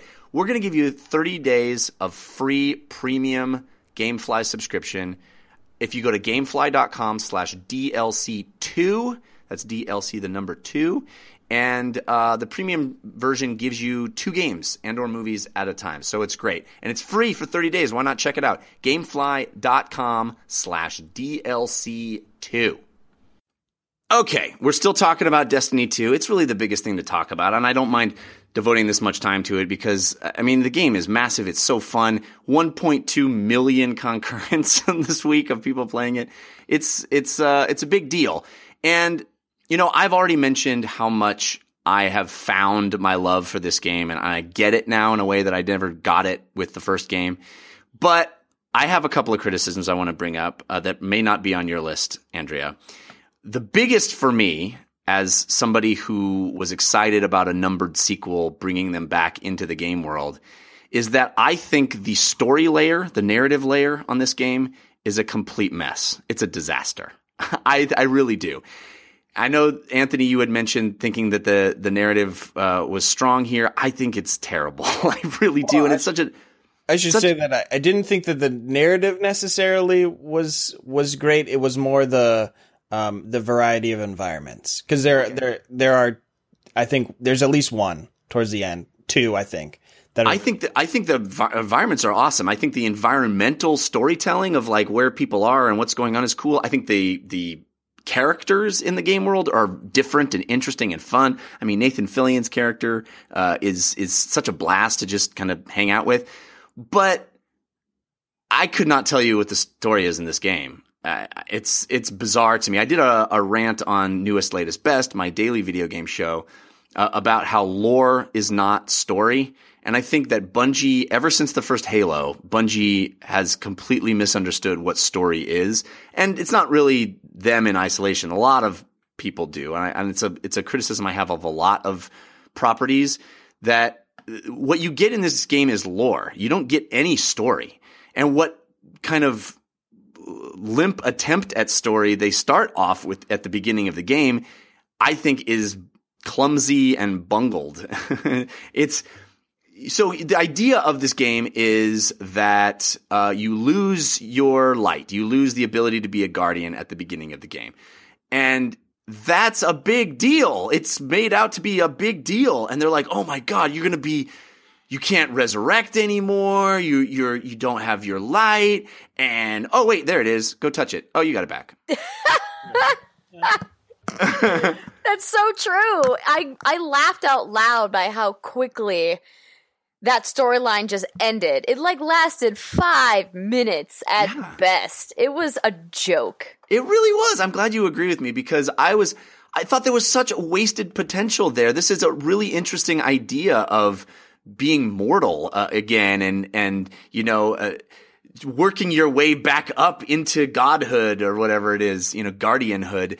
Uh and they just completely squander it. It, it is it is it can only be viewed as a contrivance of a numbered sequel to let you restart at level one and build back up. It it is not narrative based. It is a narrative workaround for something they needed to do from a conceptual level. And that really frustrates me because it could have felt even if it was a motivation of a numbered sequel, it could have felt like this really powerful, profound thing, and it it just falls completely flat for me in the game.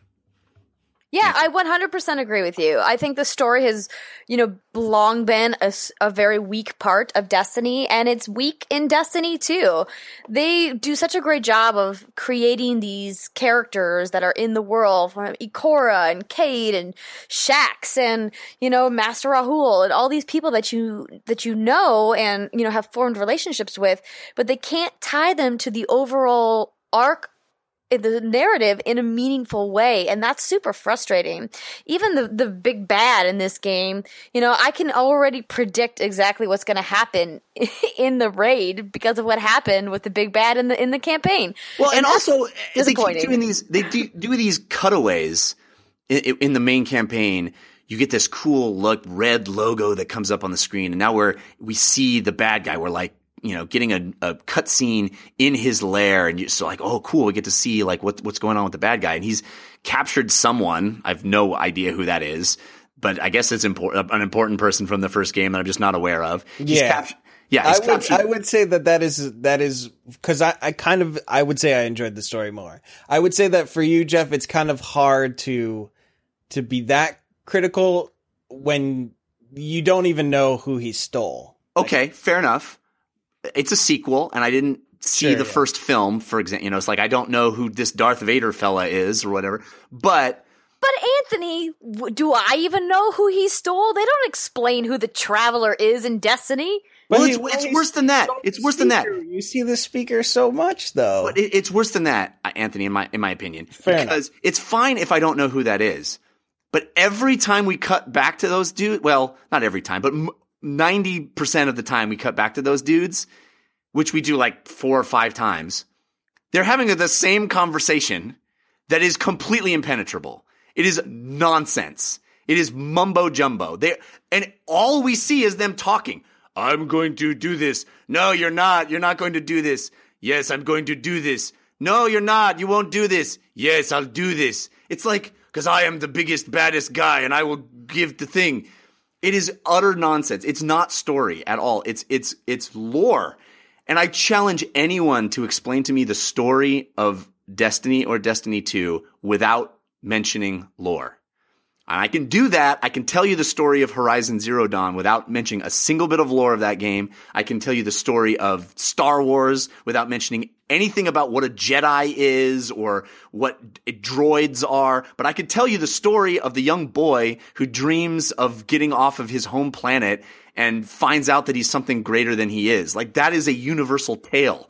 That is a, that is narrative all of the other crap, all of all what Jedi are, and you know, you know what fighter pilots are, what the rebellion and the empire are. That's lore. That's not story. But you can't tell me what the story is of Destiny without explaining what light is, who the guardian is, who the traveler is.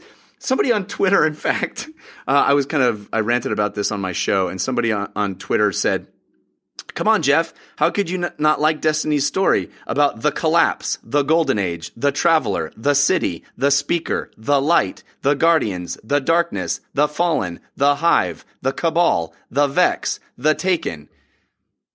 It's all nonsense if you if you're not digging into the lore, but that's just lore. Like give me a way in, a narrative way in that I I'm curious about what the lore is.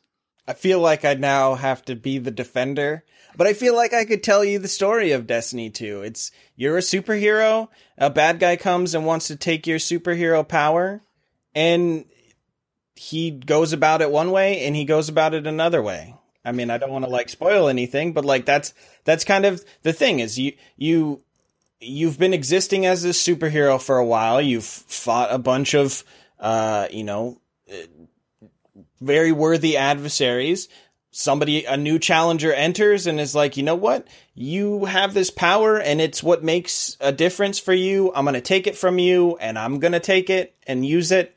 And y- there's nothing you can go- do to stop me. And then it's stripped from you. You get it back. And then you're like, okay, I'm going to come back and I'm going to, to beat you. I feel like I can explain it. Okay, I think you did a great job. But as as Andrea and I were both pointing out, I feel like that that concept was not conveyed, or if it was conveyed, it was conveyed in a very clumsy way that didn't have any impact. Because I didn't feel like a superhero who got my power stripped and then got it back. I felt like that was this moment at the beginning of the game where then I went and touched this thing, and now it's it it, it didn't have it wasn't well executed. I guess for me, that opening, the homecoming, you you, it's easy. The uh, opening homecoming mission is easy, and I think that's the whole point. Is you're there's trouble at the tower. You show up, big awesome dude or girl with powers, and you're just pushing back the cabal, and you're like, okay, this is going to be like every other time. We're just gonna these people are gonna attack. We've done it before. We're gonna push them back, and then this giant dude in white shows up and goes, hey. What happens if you don't have your power and strips it from you and kicks him off, kicks you off his ship? I, I don't know.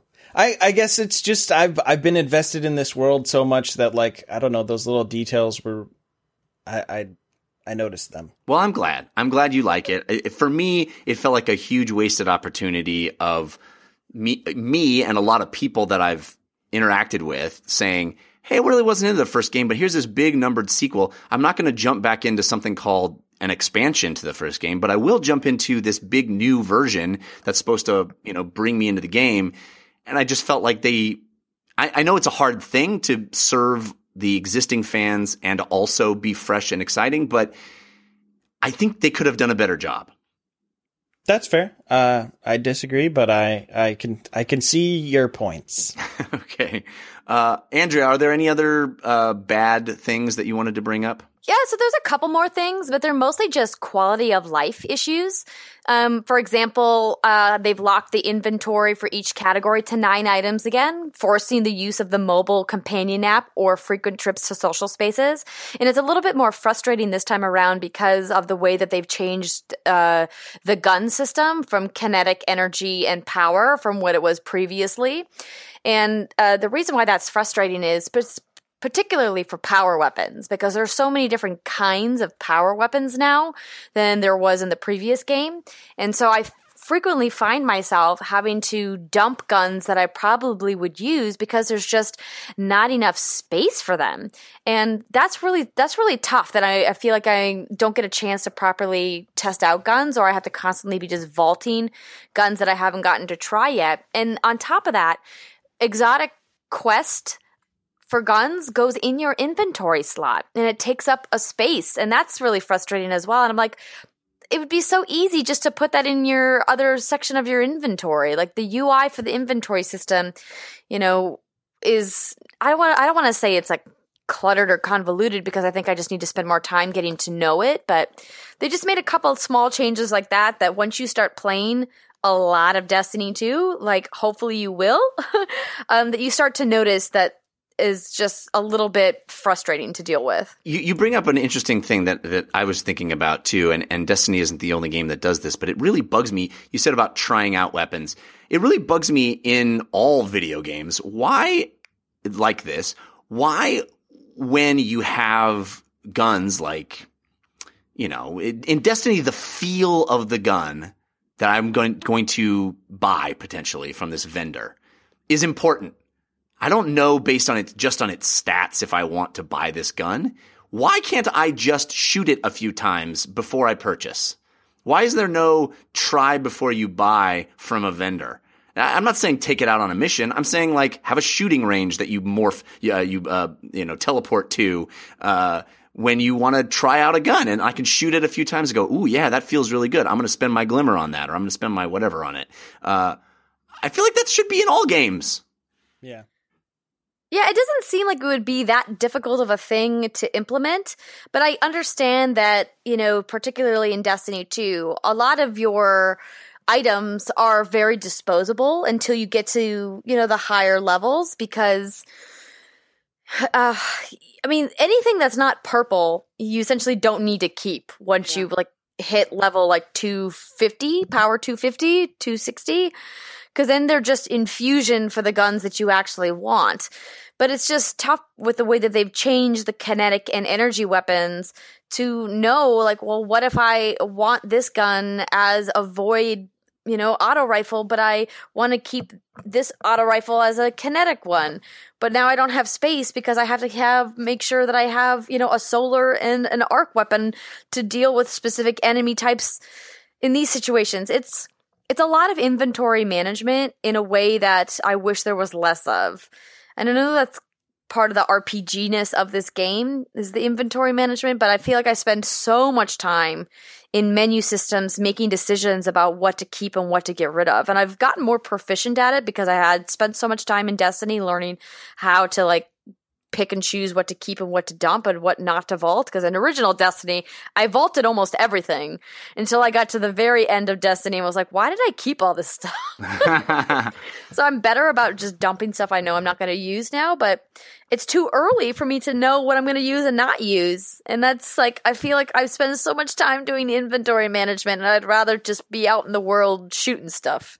Yeah, I mean, I think you you kind of nailed it when you said it, it, it's video games. You know, it's kind of it's kind of one of the things like that that decision process is kind of fun in in a way. It's kind of part of what these games are. But I I feel you, and I think you're right on. I mean, that's a lot of games too. It's like, why am I spending so much time in this dumb menu? I mean, even Zelda's like that. You know, it's like, why am I spending so much time on this menu? Oh, dude, Zelda's way worse. it's true. It's true. Uh, all right, so let's let's wrap up our discussion of Destiny 2. We spent oof, a long time on it, and I but I think it was great. Um, Well, hold on, Jeff. okay. We haven't talked about PvP. Oh yeah, Oh, we haven't. because I Thank don't you, do that. for bringing it up. It's because I'm just- terrible at it. Well, I just want to say, like, uh, I enjoy PvP. Um, I think that it is a crime that they have reduced PvP's um, op- options to a com- competitive and a quick play option. You cannot even choose the mode you want to play. Um, I-, I think that that is, um, you know, you're supposed to. They're they're essentially, I think, going about it backwards by giving us the two options up front and then you assume later saying, okay, you can play each mode. Whereas other multiplayer shooters, when they want to like, uh, you know, not give people long matchmaking times, start to condense. This, this is like, I like Clash. I don't like Control. It sucks. You're gonna have to play these these modes you're not interested in, and kind of like just roll the dice each each map. And I think that that's a crime. But otherwise, PvP's um, pretty solid. A lot of the the gun options that have uh, not been as popular in Destiny One have have gotten some love. Uh, I think there's some balancing and and some some hit detection issues, but I think overall it's solid. But I'm really disappointed that there's only two. Yeah, I'm also very disappointed that they decided to go with 4v4 instead of keeping the 6v6. I have gotten into, I was playing in the competitive Crucible playlist uh, with one of my clan members. There was just two of us, and so we were matchmaking with two people, and two people just dropped out of the match, and we got crushed because there is no way to win when it's 4v2. And it's really frustrating that they've made it so that if you have those kind of matchmaking issues, that there's like the the mercy rules that they implemented in, in Destiny really helped alleviate that. And I don't know if they're just not using those mercy rules yet in Crucible in PvP, or if they're going to add them in later, or if they just need to tweak them. But it's it becomes really not fun, and then you have to just kind of suffer through it, or then you have to be the one to leave the match. And I don't want to like quit out a match because my teammates quit. I want to get the rewards at the end and continue in the playlist.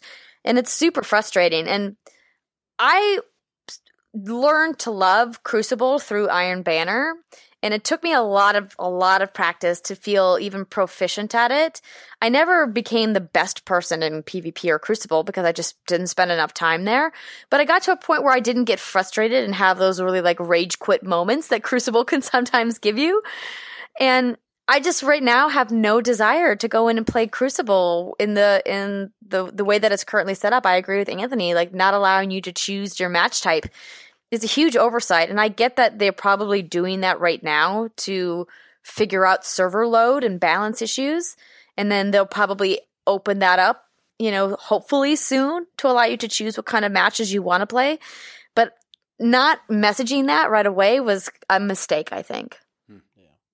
Yeah, I think I think the there are there are across the board uh, score threshold issues in terms of uh, the mercy rules are too high. The score thresholds for certain mode, uh, literally every PvP match you play will go to time.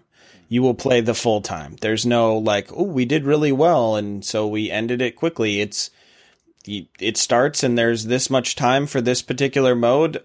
You better be ready to play for that long.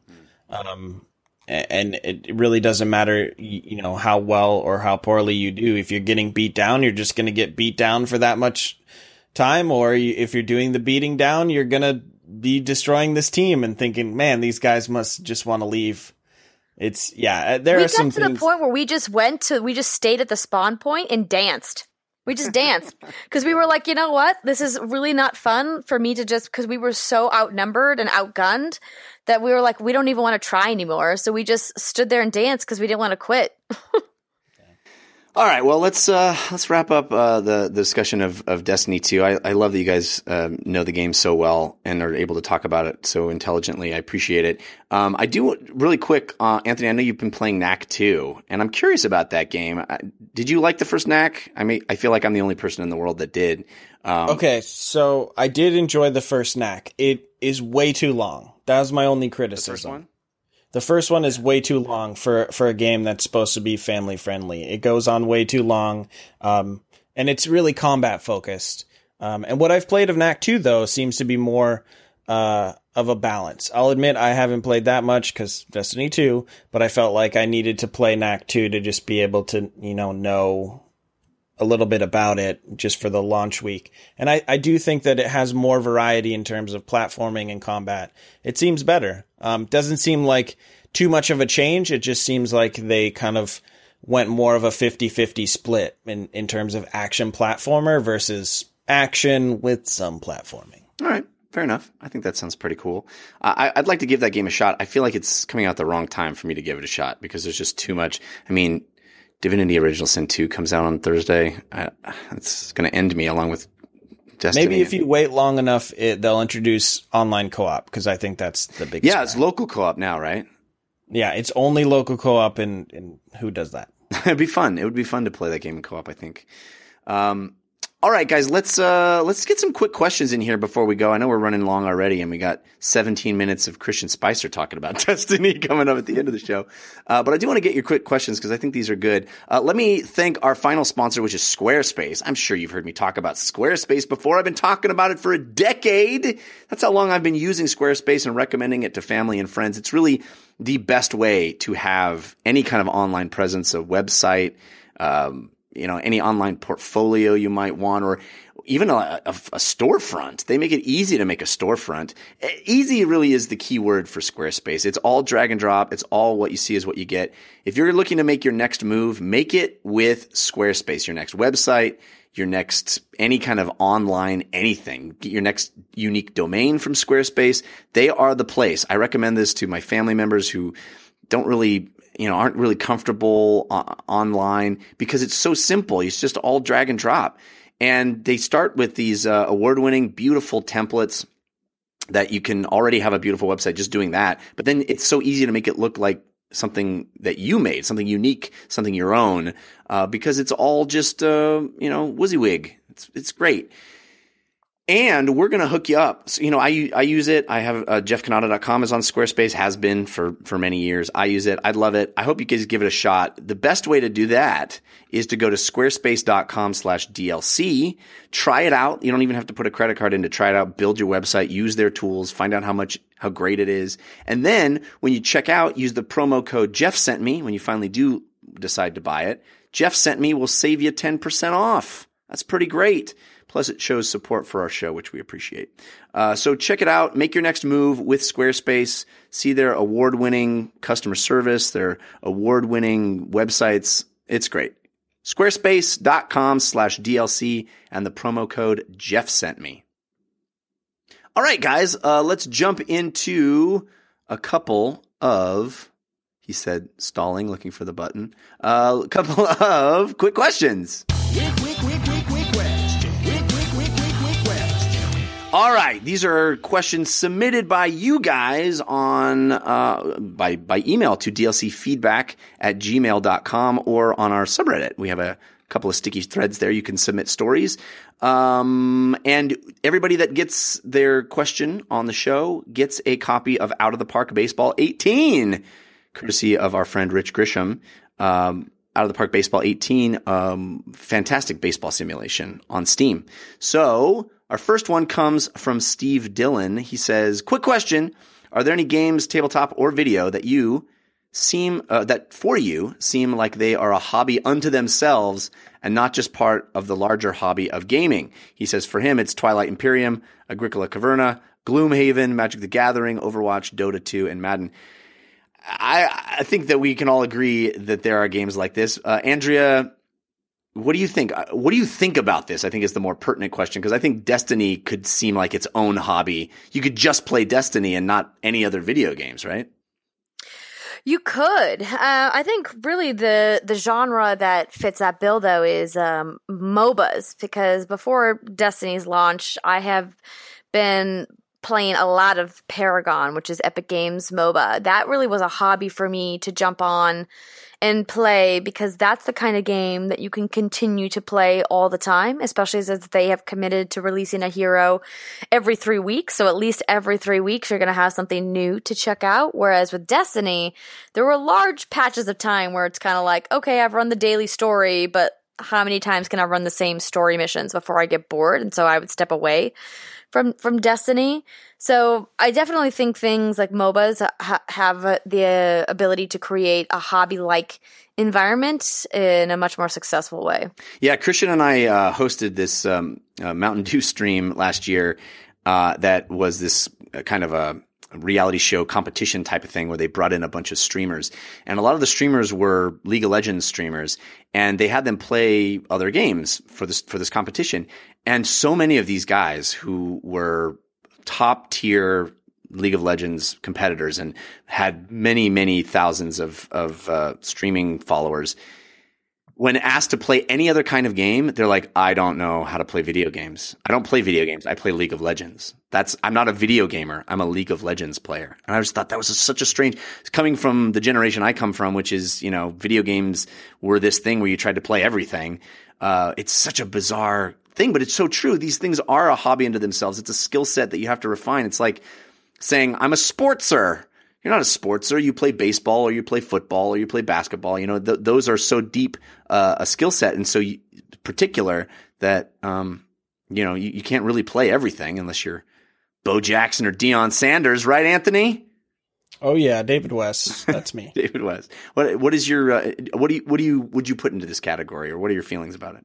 Um, I mean, for me personally, I would say that Destiny is is probably a hobby unto itself. For me, it's something where I might not even be intending to do anything, but it's just like a communal experience for me to get on with my friends, and we'll just it's like it's basically like talking on the phone, but we're we're playing a video game at the same time. But I think the game that I would argue is a hobby unto itself for a lot of people is Pokemon Go. Oh wow, yeah. Um, I I would say that that's like, you know, it's it's not even it's barely a game, Right. but it's I I mean just this weekend I was driving down the street and I saw like seven or eight people just standing around. They didn't really look like they knew each other, but they were interacting and I they were in front of like a statue looking thing. I was like, I bet you that's a gym right now and I bet you there's a legendary raid battle and it's you know, it's I think it's more than just like you know, there are people that aren't gamers, but they would probably say, "Hey, I, I play Pokemon Go. It's my hobby. I turn it on every day. I forget that that's still a thing. It's still a thing. Yeah. It's still insanely popular." All right, quick question. This comes from Mike Beinert. He says, "Have you ever discovered a mechanic late in a game that would have helped you throughout your playthrough had you realized it existed? For example, never using a scope because you didn't know the weapon had one. If so, was this due to skipped tutorials because you knew what you were doing, or poor onboarding design?" Andrea. You know, this is an interesting question because I have had moments like this. It was hard for me to th- think of like something specific, but I think it's maybe like a little of column A, a little of column B. I think some games allow you to discover things for yourself. I think Zelda is a perfect example of they don't tell you how to do a lot in that game. you have to kind of figure it out. And there were times when people were like, Oh, did you know that you could just do this? And I was like, I had no idea I could do that. And I think that there's, you know, an argument to be made if it's the developer's responsibility to show you how to do things. I think if it's, you know, integral or if it's like, what's the word I'm looking for? If it's necessary for the gameplay experience for you to know how to do a thing, then they have to tutorialize it for you. But if you can get through the game without knowing how to do it, then you either discover it or you don't. Yeah. Uh, what, what's your? You have any specific ones on this, Anthony? Um, I would say that uh, any of the From Software games. Well, Uh, yeah.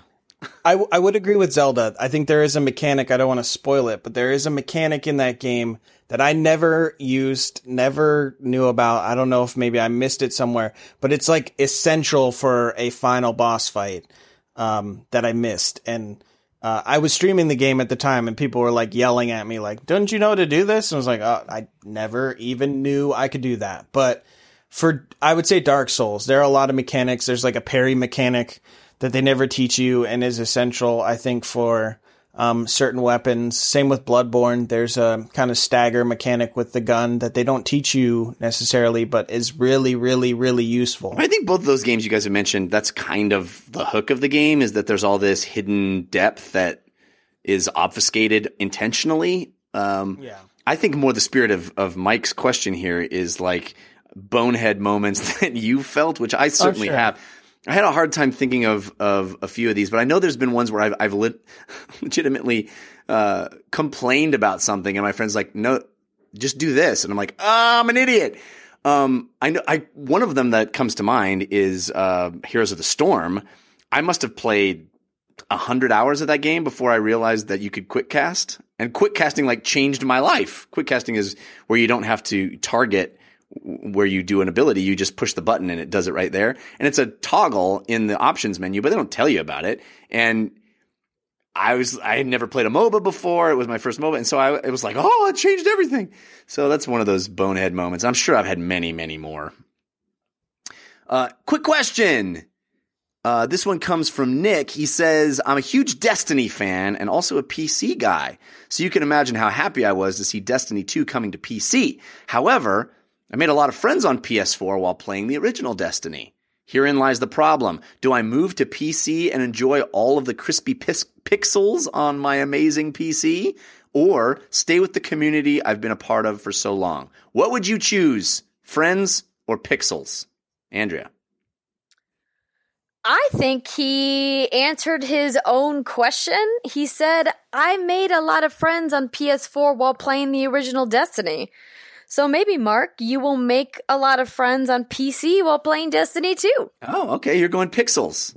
Yeah, because here's the thing I never once, Jeff and Anthony, have been drawn to play a shooter on PC in my life. Never once have I ever thought, oh, yeah, you know what? I want to go play that shooter on PC instead of console. Destiny 2 is making me want to play a shooter on PC because it's that good. Yeah. Yeah. Okay. I'm surprised. I thought you were going to go the other direction. Uh, what about you, Anthony? Friends or pixels? Nick, listen to me. when you're doing your strike for the 19th time, your pixels are not going to help you get through it. They're not going to talk about what you watched on Game of Thrones last week. They're not going to tell you what they had for dinner and how it was terrible. You go where the friends you made are because Destiny is all about repeating stuff. At the end of the day, the pixels are going to look cool the first time through, but then eventually that's going to wear off. Like it, it's great. It's 60 frames per second. It looks good. It feels good. But at the end of the day, like playing with friends, I think is the real selling point of Destiny more than anything else. Man, you guys put me in the awkward position of being the deciding vote. Um, I don't know. I, I'm I was tempted to say friends, but I find uh, myself in this in a different position. My friends are all waiting for Pixels, and I said, "Screw you, friends! I want to play it now." So I got it on PS4, and I s- suspect I will not double dip. So uh, I I I picked neither of these options. I picked soon, soonest. so I don't know. I'm I'm I'm copping out and picking a third option, which is as fast as I can play it.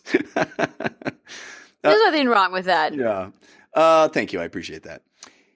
Finally, this is I love this question. Uh, this is our last quick question. This comes from Mark from Nottingham. He says, "Why are video games good?" Positive aspects, please, to help convince my wife that video games are not a complete waste of time. I love this. Uh, Andrea, do you have any advice for Nick, or excuse me, for Mark? Yeah, so I I also apologize to Nick. I accidentally called you Mark because I looked at the wrong line in the in the doc here. So Mark, video games are good. Most importantly, because they allow you to build friendships with people that may otherwise be impossible to have. For example, I met a guy named Jonathan who lives in Florida while playing Destiny. We met when I was live streaming. I invited some of the community members to join my fire team. He was one of the luckies that got in right away. We had such a great time playing on that live stream that I said, Hey, friend, when I see you online next, let's play again. We have been playing games together now for two and a half years. And he and I have never once met in person. Oh, that's lovely. But we still continue to talk to each other. We tweet to each other. We text to each other. We're Facebook friends. We communicate in our friends in our in every way that you could be friends with someone without ever having seen them in person.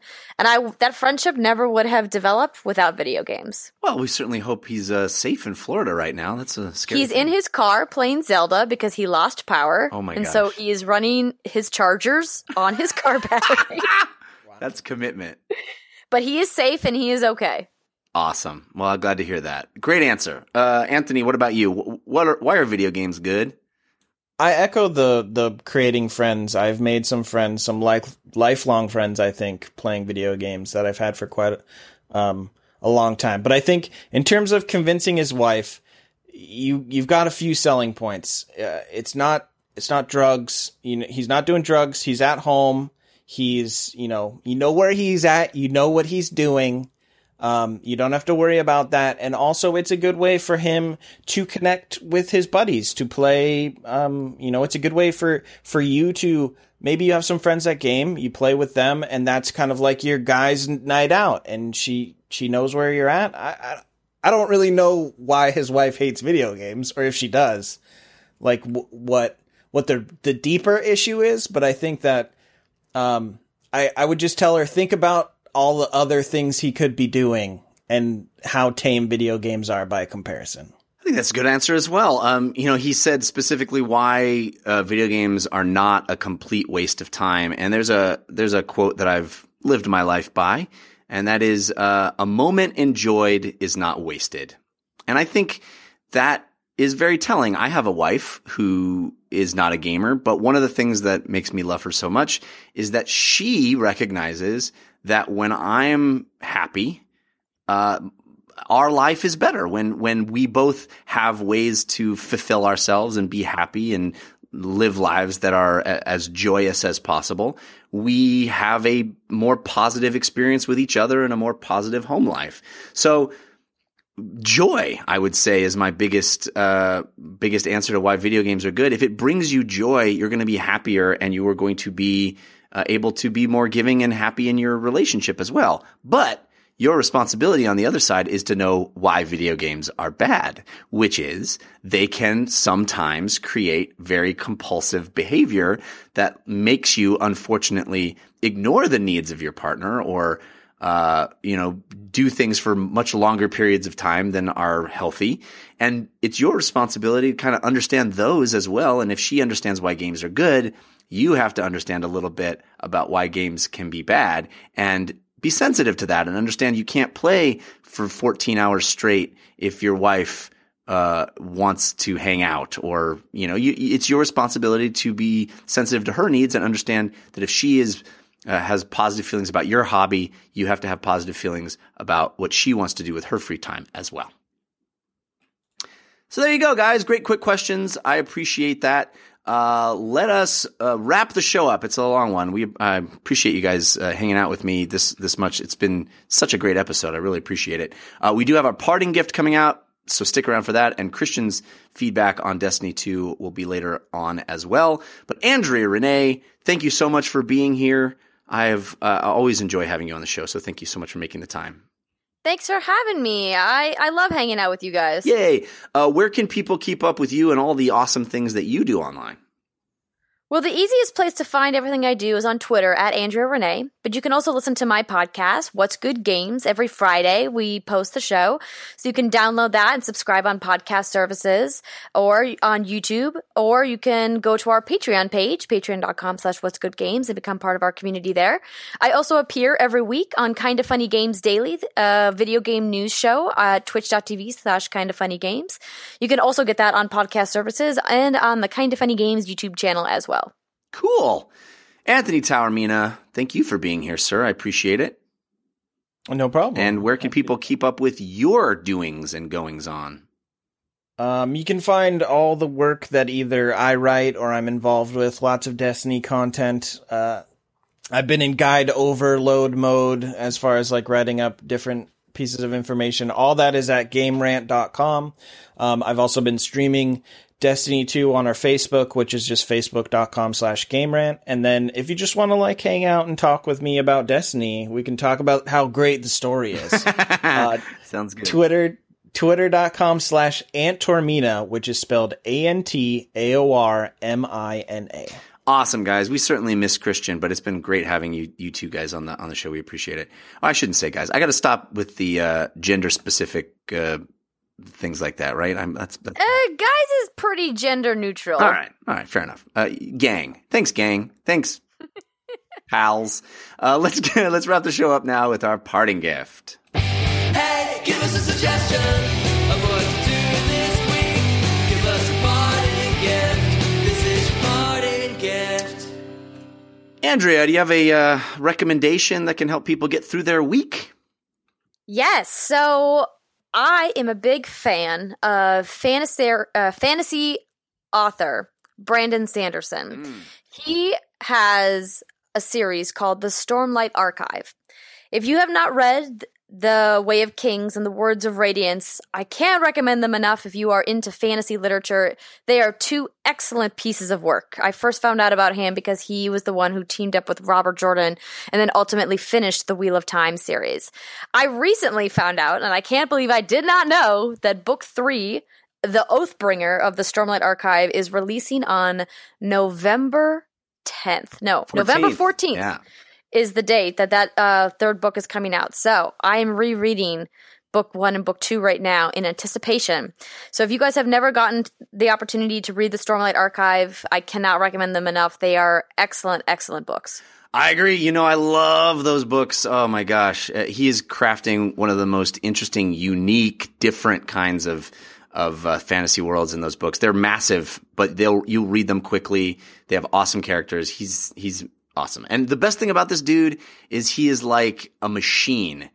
Prolific. Yeah. So prolific. You, will- I you love know it. that this this thing, which is uh, proposed to be a ten book series, you know it's going to get finished. Unlike some other authors, who will remain nameless. uh, how about you, Anthony? What do you got for a parting gift? Uh, my recommendation is a new HBO series called The Deuce. Um, it's co-created by David Simon, who also uh, is responsible for The Wire. And I think for most people, that's just instant sell right there because you know The Wire. Everybody hates it, but The Wire. Watch The Wire. Um, but for those that maybe you know don't know David Simon and ha- are might be interested, it's it's about um, the kind of porn industry uh, during the 70s and 80s. Uh, and James Franco plays twins, which is awesome. Yeah, this premiered last night on HBO, and I sat down to watch it and turned on my HBO Go and loaded it up, and then I realized that the the pilot episode was an hour and a half, and I'm like, I can't, I can't, I can't do it. I'm very excited to watch it, but I haven't watched it yet. So, um, yeah, I mean, he his name alone, David Simon, it's it's a must watch. Got a listener suggestion, parting gift. Uh, this was sent in to dlcfeedback at gmail.com. It comes from Aaron Suarez. He says, My suggestion uh, of what to do this week is to check out a fairly new podcast called LeVar Burton Reads. LeVar Burton, of course, you know as, as uh, Lieutenant Geordi LaForge from Star Trek The Next Generation and from Reading Rainbow. He picks a short story that he enjoyed and reads it like an audiobook. And if it's good enough for LeVar Burton, it's good enough for me, says Aaron. Thanks, Aaron. I haven't heard that yet. I'm going to check it out. Sounds great. My parting gift uh, is a friend of mine who has a really awesome band called White Qube, W H I T E Q U B E. Um, very cool electronic dance music. You will, I think, dig this. Their new album is called The Return. It just came out on iTunes and Amazon Music and anywhere you can get that stuff. Uh, check it out. Check out that song, The Return. I think you'll dig it. I'm digging it very much. Uh, White Qube, The Return. All right, that does it for this episode. Uh, again, Christian Spicer coming right up with his thoughts on Destiny 2. But we are done here. Thanks again to Andrea Rene and Anthony Taormina for hanging out with me. Thanks to all of our musical contributors, Patrick L., Sean Madigan, and Zero Star. And thanks to all of you who listen to the show. We really appreciate it. We'll be back next week. Until then, think about what you put out into the world. Make it a better place.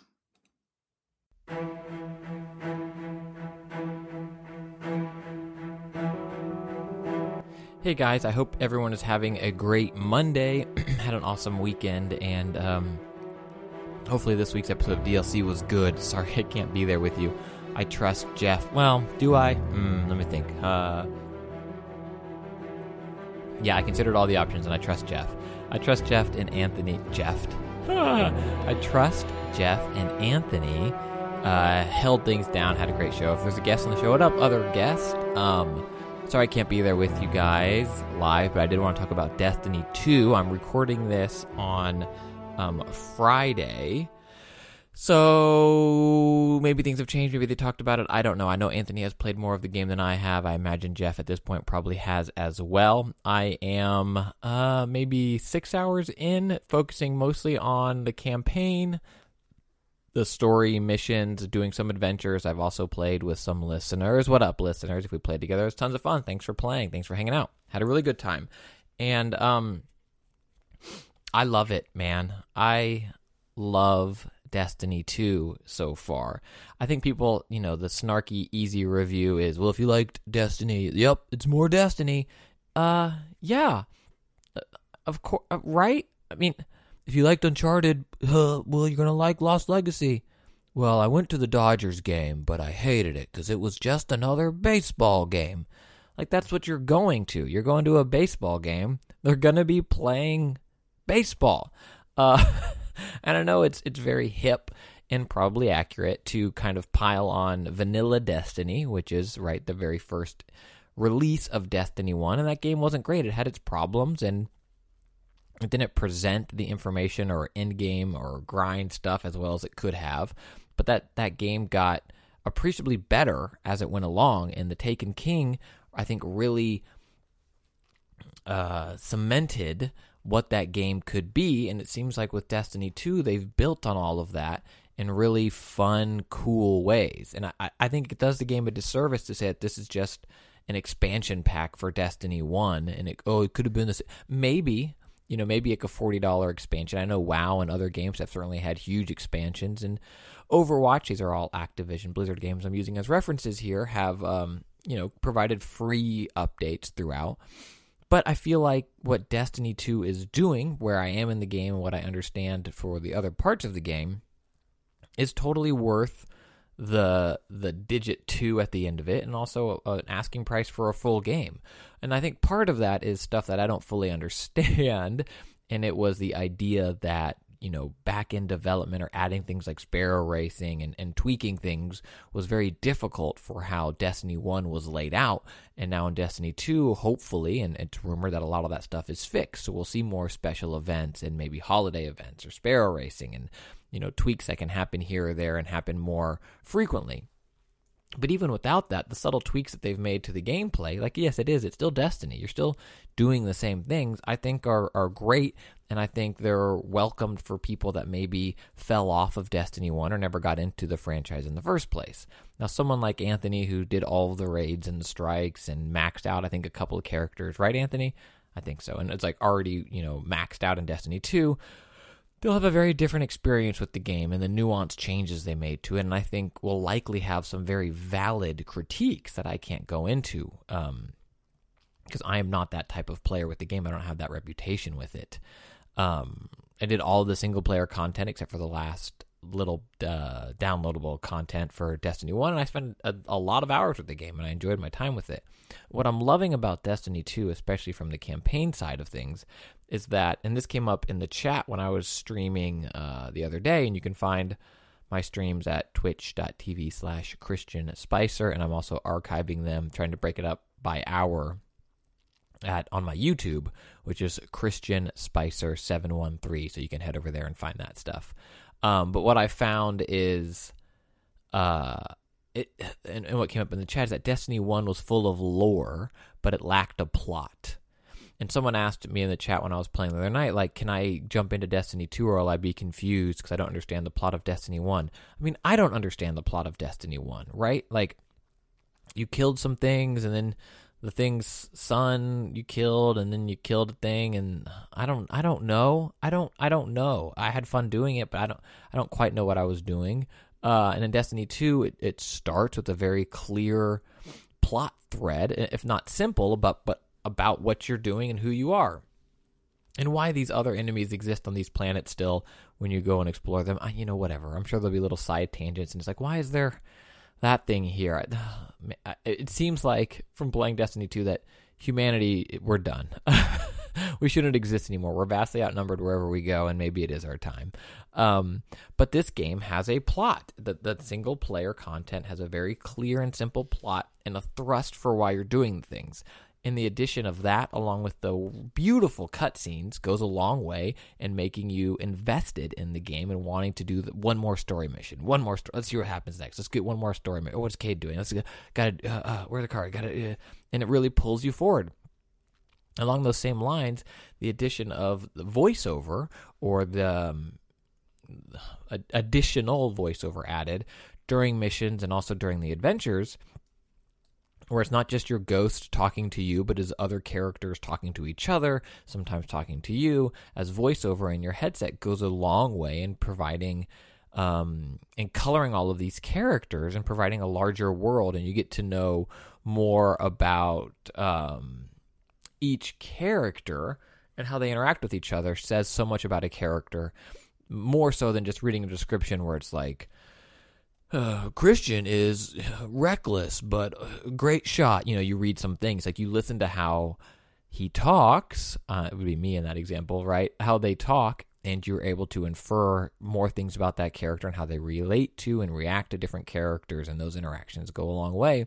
And having that happen while you're traversing. Um, a world or taking on smaller enemies is really cool. It's really great, you know, distraction, so to speak, to what you're doing, and it provides it, it fills out the world in a really nice way. I also have been loving the score in this game. It's the type of thing where I feel like I need to go fire up Destiny 1 again just to re- see things because it's like I feel like that wasn't in. Was that is that a Destiny? One? Uh, But I feel like the score is surfaced in a much bigger way in Destiny 2 than it was in Destiny 1. And when it starts hitting, it's awesome. You get into these epic moments, and I loved the score in Destiny 1, and it had some really, really great moments.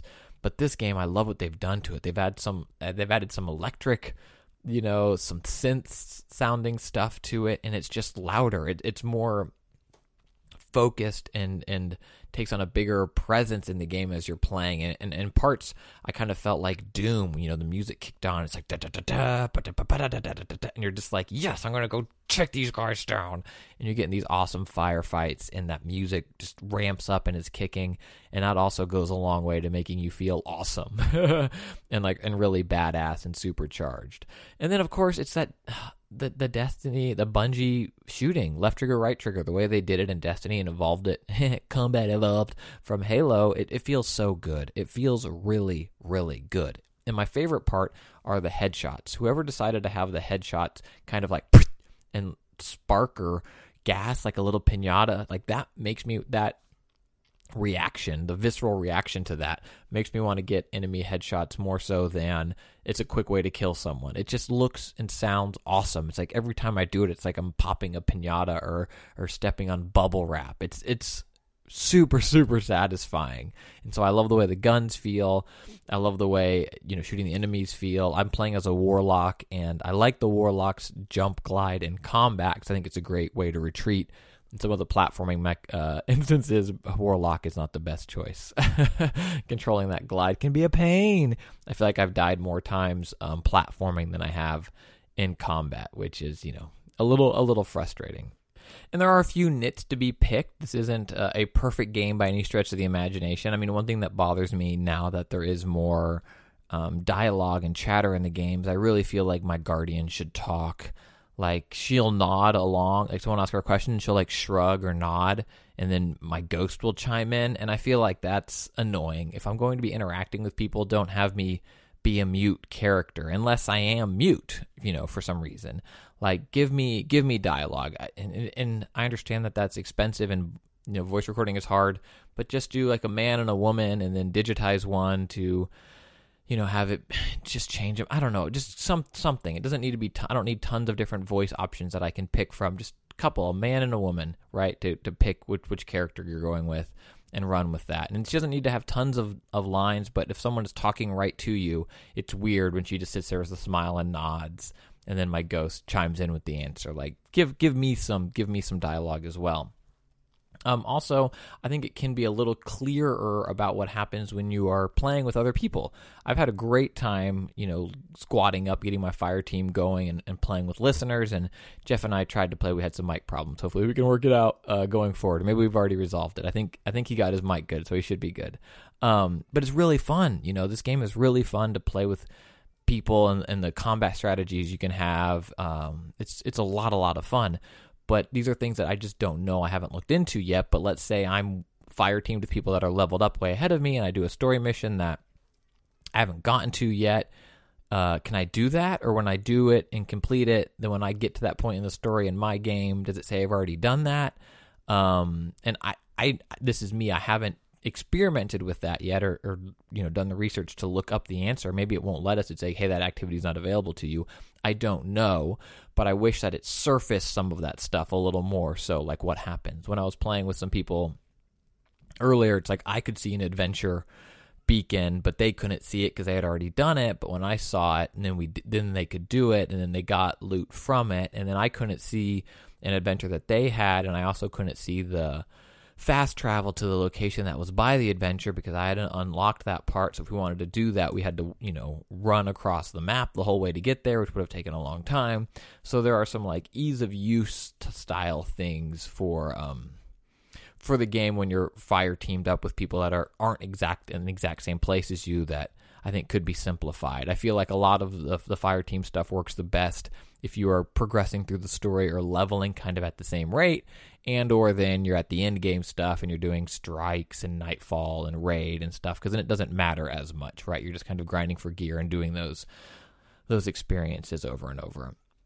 And also, I didn't want to end this without talking about the, um, you know, the the shader issue, the shader controversy, and um, I think anytime you introduce, you know, real world money for single use items in game, and then also the idea that some what is it the clothing or some perks you can you know you spend real money on things that actually also then unlike the shaders change your attributes in game. Um it's hard and it's frustrating and i don't want to write it off and be like well some games do it way worse than this and this isn't that this is what games are these days. And all that is true there are people games that are worse offenders and this is kind of how games are these days but i still think it's frustrating. And i think I, think that if you push anyone on the issue, when push comes to shove, no one would argue that real money, microtransactions or whatever, make the the game better and like the actual gameplay better. And I understand from a business perspective they might be necessary, but I don't think they make the gaming experience any better. And anything that pulls away from that, that actual gaming experience, um, it's frustrating. And I, I understand kind of an argument for one use shaders in that it then gives you another carrot on the end of the stick to go out and grind for to get more shaders to experiment with things. I, I kind of understand that. But when you throw in that you can spend real money to get more, then I don't think that that works. I don't think that argument works then like, well, it's a carrot to spend one more money. Um and that is frustrating. If anyone out there, dev or otherwise, wants to talk about why real world microtransactions actually make gameplay better, I'd love to hear it because I could very easily be wrong, but I don't. I don't think they do. And even if it's like the pay five bucks to unlock every feature in this game, you know, so gamers are busy. Well, then I shouldn't have to pay five bucks. Like that feature should be available for everybody, right? Like in Rock Band, you should just go in and turn on unlock all songs, and it shouldn't have to be five dollars to do that. If that's your argument that there's a gameplay reason for wanting it to have it in there, then it shouldn't cost me additional money. And again, I'm leaving out all of the business realities about games are expensive, monetizing things. I don't think it, well, people like spending real money. We we found that people like spending real money to get these trinkets to do that. No, no, no, no, no. I'm talking from a gameplay perspective. When you introduce that stuff, it makes the game worse. I'm happy to be wrong. I'd love to be wrong. You can always email me, christian.spicer at gmail.com. I'd love to have a civil discussion about it. Maybe we can pull it onto this show as well. But yeah, where I am in Destiny 2, I'm I'm really really loving it. I'm playing on PS4. I, it looks beautiful. It sounds great. It feels good. Um, I think the characters are really cool. I have a video on my YouTube um, about why the the beta got me excited for the story in Destiny 2 and the kind of the the groundwork that they were laying with the characters and the story that they were going to telling going to be telling uh, was hopefully something that would live up to what happens in that homecoming mission. And so far, I think they're doing it. So you can find that video on my YouTube if you want, Christian Spicer 713. Check that out. And my streams of the game, all that good stuff. Uh, I, I'm, I'm, when I'm not playing the game, I'm thinking about playing the game. So I think that's a great sign. Hopefully, you're loving it as well and you're having a great experience with it. And um, if you've ever been curious what my other podcast, At least 20 More Minutes, is like, it's kind of like this. it's not always about video games but it is me talking. So if you like this, you can check that out at patreon.com slash Christian Spicer. In the past two weeks episodes you can listen to for free also because I was encouraging people to uh, spend their disposable income on Hurricane Harvey relief. And it looks like we might get to do another round of charity raising again because oh, stay safe, Florida, right? As I'm recording this, it looks like it's Florida. Stay, stay safe. And thank you to everyone for the Twitch Prime subs. I will be going into my Twitch dashboard and seeing how much money I get to donate. Uh, I'll do that and I will post it on Twitter, so you will see. I'm, I'm, I will post the receipts. I'm not trying to hide the ball here. I just haven't done it yet. And then everybody that bought my albums, Moment in Time, or We're All Gonna Die, it takes me a little while to get the iTunes sales reports, but as soon as I get that, I will very publicly show uh, the proceeds from that and what I am donating as well. So Twitter's the easiest way to see that at Spicer. Jeff, thanks for including this on the episode. Hopefully, I didn't repeat too much of what you guys already said. Love you guys. Uh, yeah, the way I sound off on at least 20 more minutes. Thanks for being here. I love you, and I appreciate you.